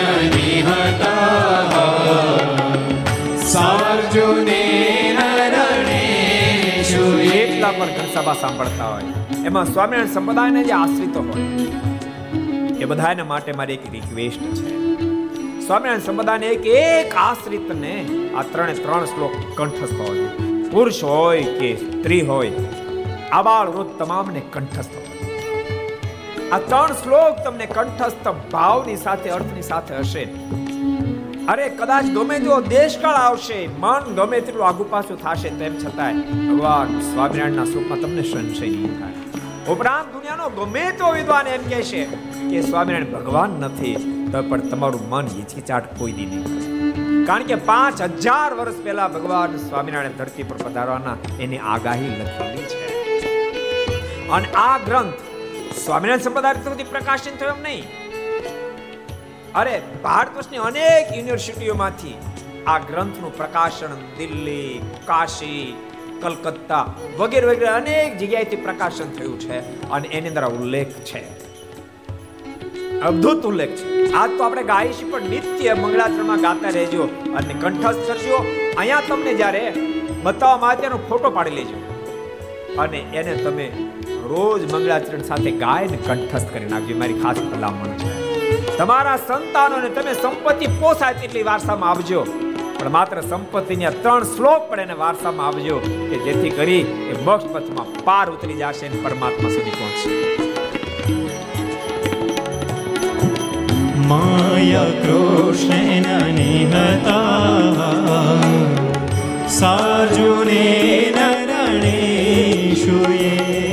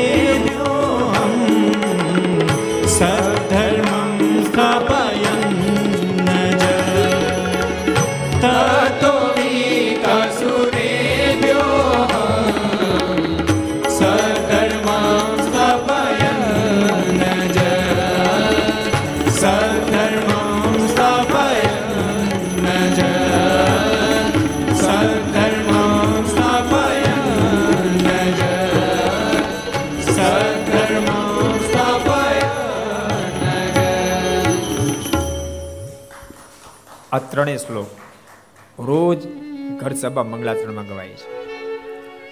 આજે શ્રીમદ ભાગવતની કથા વિરામ પામે આપણે ઘર સભા વિરામ નહીં પામતી યાદ રાખજો. આવતીકાલે સાડા સાડા આઠ ને બદલે નવ વાગે ઘર સભાનો પ્રારંભ થશે. આવતીકાલે ચારસો ને છવ્વીસમી ઘર સભા. આજ ચારસો ને પચીસમી ઘર સભા. આવતીકાલે ચારસો ને છવ્વીસમી ઘર સભા. બરાબર નવ ને કાંટે આપણી ઘર સભા ચાલુ થશે. એનું પણ અનુસંધાન રાખીશું. સુખદેવજી મહારાજ કે પરીક્ષિત મેં તને મારા પિતા વેદ વ્યાસે જે શ્રીમદ ભાગવત દિવ્ય ગાથા સંભળાવી, મેં તને સંભળાવી. હવે તું રાજી થઈને મને રજા હાર. જ્યાં સુધી હું બેઠો હોઈશ, ત્યાં સુધી તક્ષક અહીંયા આવશે પરીક્ષિત મહારાજા રડી પડ્યા છે. સુખદેવજી મારના ચણારવીને ભેજવી દીધા છે. ધન્યો મુનિ શાર્દુલ સફલમ મેનો જન્માચા હે સિંહ જેવા સ્વામી, આપે બહુ મોટી કૃપા કરી દેવતાનો દુર્લભ આપનો સાક્ષાત મને સમાગમ પ્રાપ્ત થયો. મારો મનુ જન્મ આપે સફળ કરી વારંવાર વંદના કરી. સુખદેવજી મહારાજ મહારાજે ત્યાંથી વિદાય લીધી છે. અને સુખદેવજી મહારાજે વિદાય લેતાની સાથે અઠ્યાસી હજાર ઋષિઓથી ઘેરાયેલો ત્યાં તક્ષક હાજર થયો છે. અને પરીક્ષિત મહારાજાને શ્રીંગીના શાપ પ્રમાણે ડંખ આપ્યો, પણ ડંખ આપે પહેલા તો પરીક્ષિત મહારાજ સ્વૈચ્છિક આ લોકમાંથી વિદાય લીધી છે? બોલો, ધામમાં સીધાયા છે. શ્રીમદ ભાગવતને હવે વેદ વ્યાસજી પૂર્ણ કરી રહ્યા છે. પૂર્ણ કરતા અંતિમ મંગળાચરણ રૂપ લાસ્ટ શ્લોક લખ્યો છે. નામ સંકીર્તનમ યસ્ય સર્વ પાપ પ્રણાશનમ. પ્રણામો દુઃખશમન તમ હરિમ નમા હે કૃપાનાથ, આપનું નામ લેવા માત્રથી તમામ દુઃખો ટળી જાય. આપનું નામ લેવાથી તમામ પાપો બળી જાય. આપને વંદન કરવાથી તમામ દુઃખો ટળી જાય. એવા હે પરમેશ્વર, આપના ચણાવીમાં મારા કરોડો કરોડો વંદન હોજો. બોલતા વેદ વ્યાસજીએ અઢાર હજાર શ્લોકથી સબર શ્રીમદ ભાગવત દિવ્ય ગ્રંથને પરમાત્માના ચરણોમાં અર્પણ કર્યું. તો આવો આપણે પણ આવા દિવ્ય ગ્રંથને પરમાત્માના ચરણાવિંદમાં અર્પણ કરીએ. કાયેન વાચા મનસેન્દ્રિયેર્વા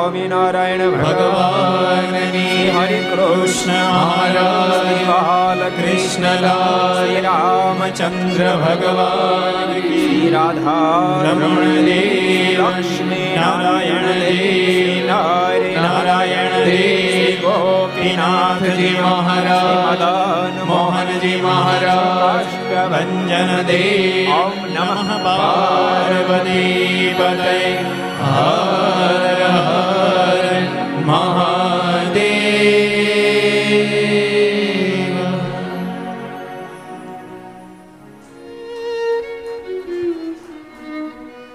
તમામ શ્રોતાગણો પોતપોતું સ્થાન જાળવી રાખજો. સર્વાવતાર ઇષ્ટદેવ ભગવાન સ્વામિનારાયણ મહાપ્રભુની પૂર્ણ કૃપાથી જેમના ચરિત્રો આપણે પંદર પંદર દિવસ સુધી ગાયા છે, એવા લીલા પુરુષોત્તમ ભગવાન કૃષ્ણનારાયણ, મર્યાદા પુરુષોત્તમ ભગવાન રાઘવ એની પૂર્ણ અનુકંપાથી પરમ પૂજ્ય આચાર્ય મહારાજ, પરમ પૂજ્ય મારા ગુરુવર્યશ્રી એમના ખૂબ રાજીપાથી. શ્રીમદ ભાગવત જેવો દિવ્ય ગ્રંથ, એની કથા અમે કરી શક્યા છીએ. પણ ભક્તો, પંદર પંદર દિવસ સુધી જે કથા કહેવાણી, એ તો વેદ વ્યાસની કલમે જે કંડારણી હતી, એ કહેવાણી બે મિનિટ આપ અમને પણ સાંભળજો. મતલબ ભક્તો કથા કહેવી એ ખરેખર મારા જેવા નાના સાધુ માટે અસંભવ હોવા છતાં જે સંભવ બન્યો છે. એ બધા એની કૃપા અને આશીર્વાદનું કારણ છે.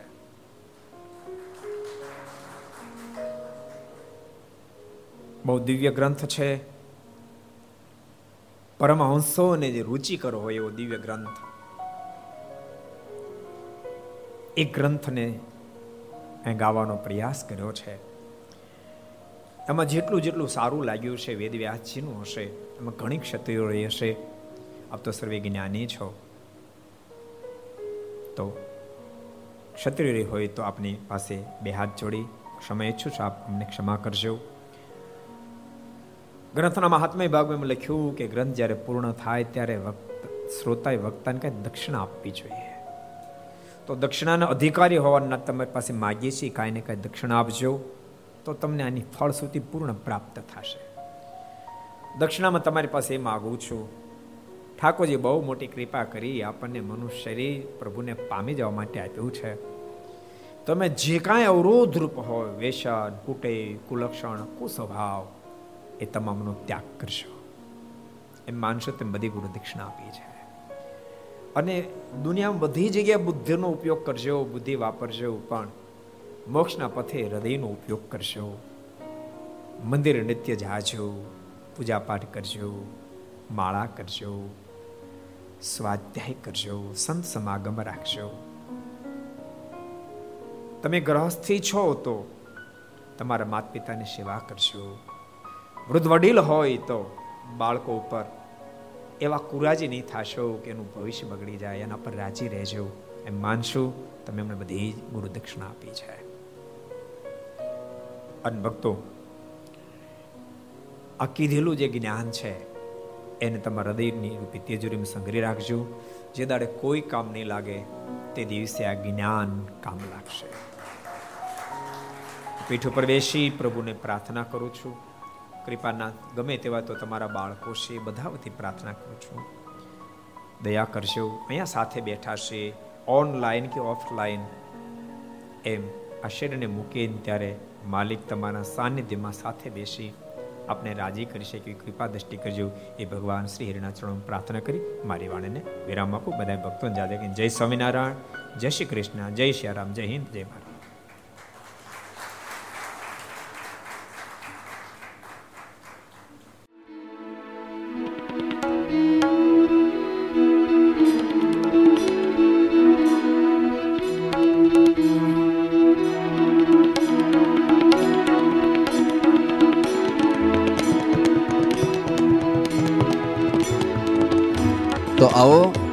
પંદર દિનાત્મક શ્રીમદ ભાગવત મહાપુરાણની કથાને ચારસો પચીસમી ઘર સભાને આરતીની સાથે વિરામ જય સદગુરુ સ્વામી, પ્રભુ જય સદગુરુ સ્વામી.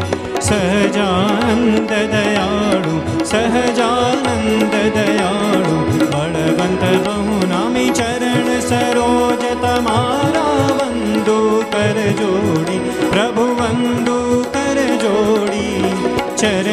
ચરણે શીશ ધરાધી ચરણે શીશ ધરાધી દુઃખ નાખ્યા તોડી નારાયણ નર ભ્રાતા દ્વિજ ગુણ તનુદારી પ્રભુ દ્વિજ ગુણ તનુદારી પામર પતિત ઉદાર પામર પતિત ઉદાર અગણિત નર નારી નિત્ય નિત્ય નૌતમ લીલા કરતા અવિનાશી પ્રભુ કરતા વિનાશી અડસઠ તીરથ ચરણ અડસઠ તીરથ ચરણ કોટી ગયા કાશી પુરુષોત્તમ પ્રગટ જે દર્શન કરશે. પ્રભુ જે દર્શન કરશે. કાળ કર્મથી છૂટી, કાળ કર્મથી છૂટી. કુટુંબ સહિત દર્શયાય અવસર કરુણાનિધિ, કરુણા બહુ કીધી વાલે કરુણા બહુ કીધી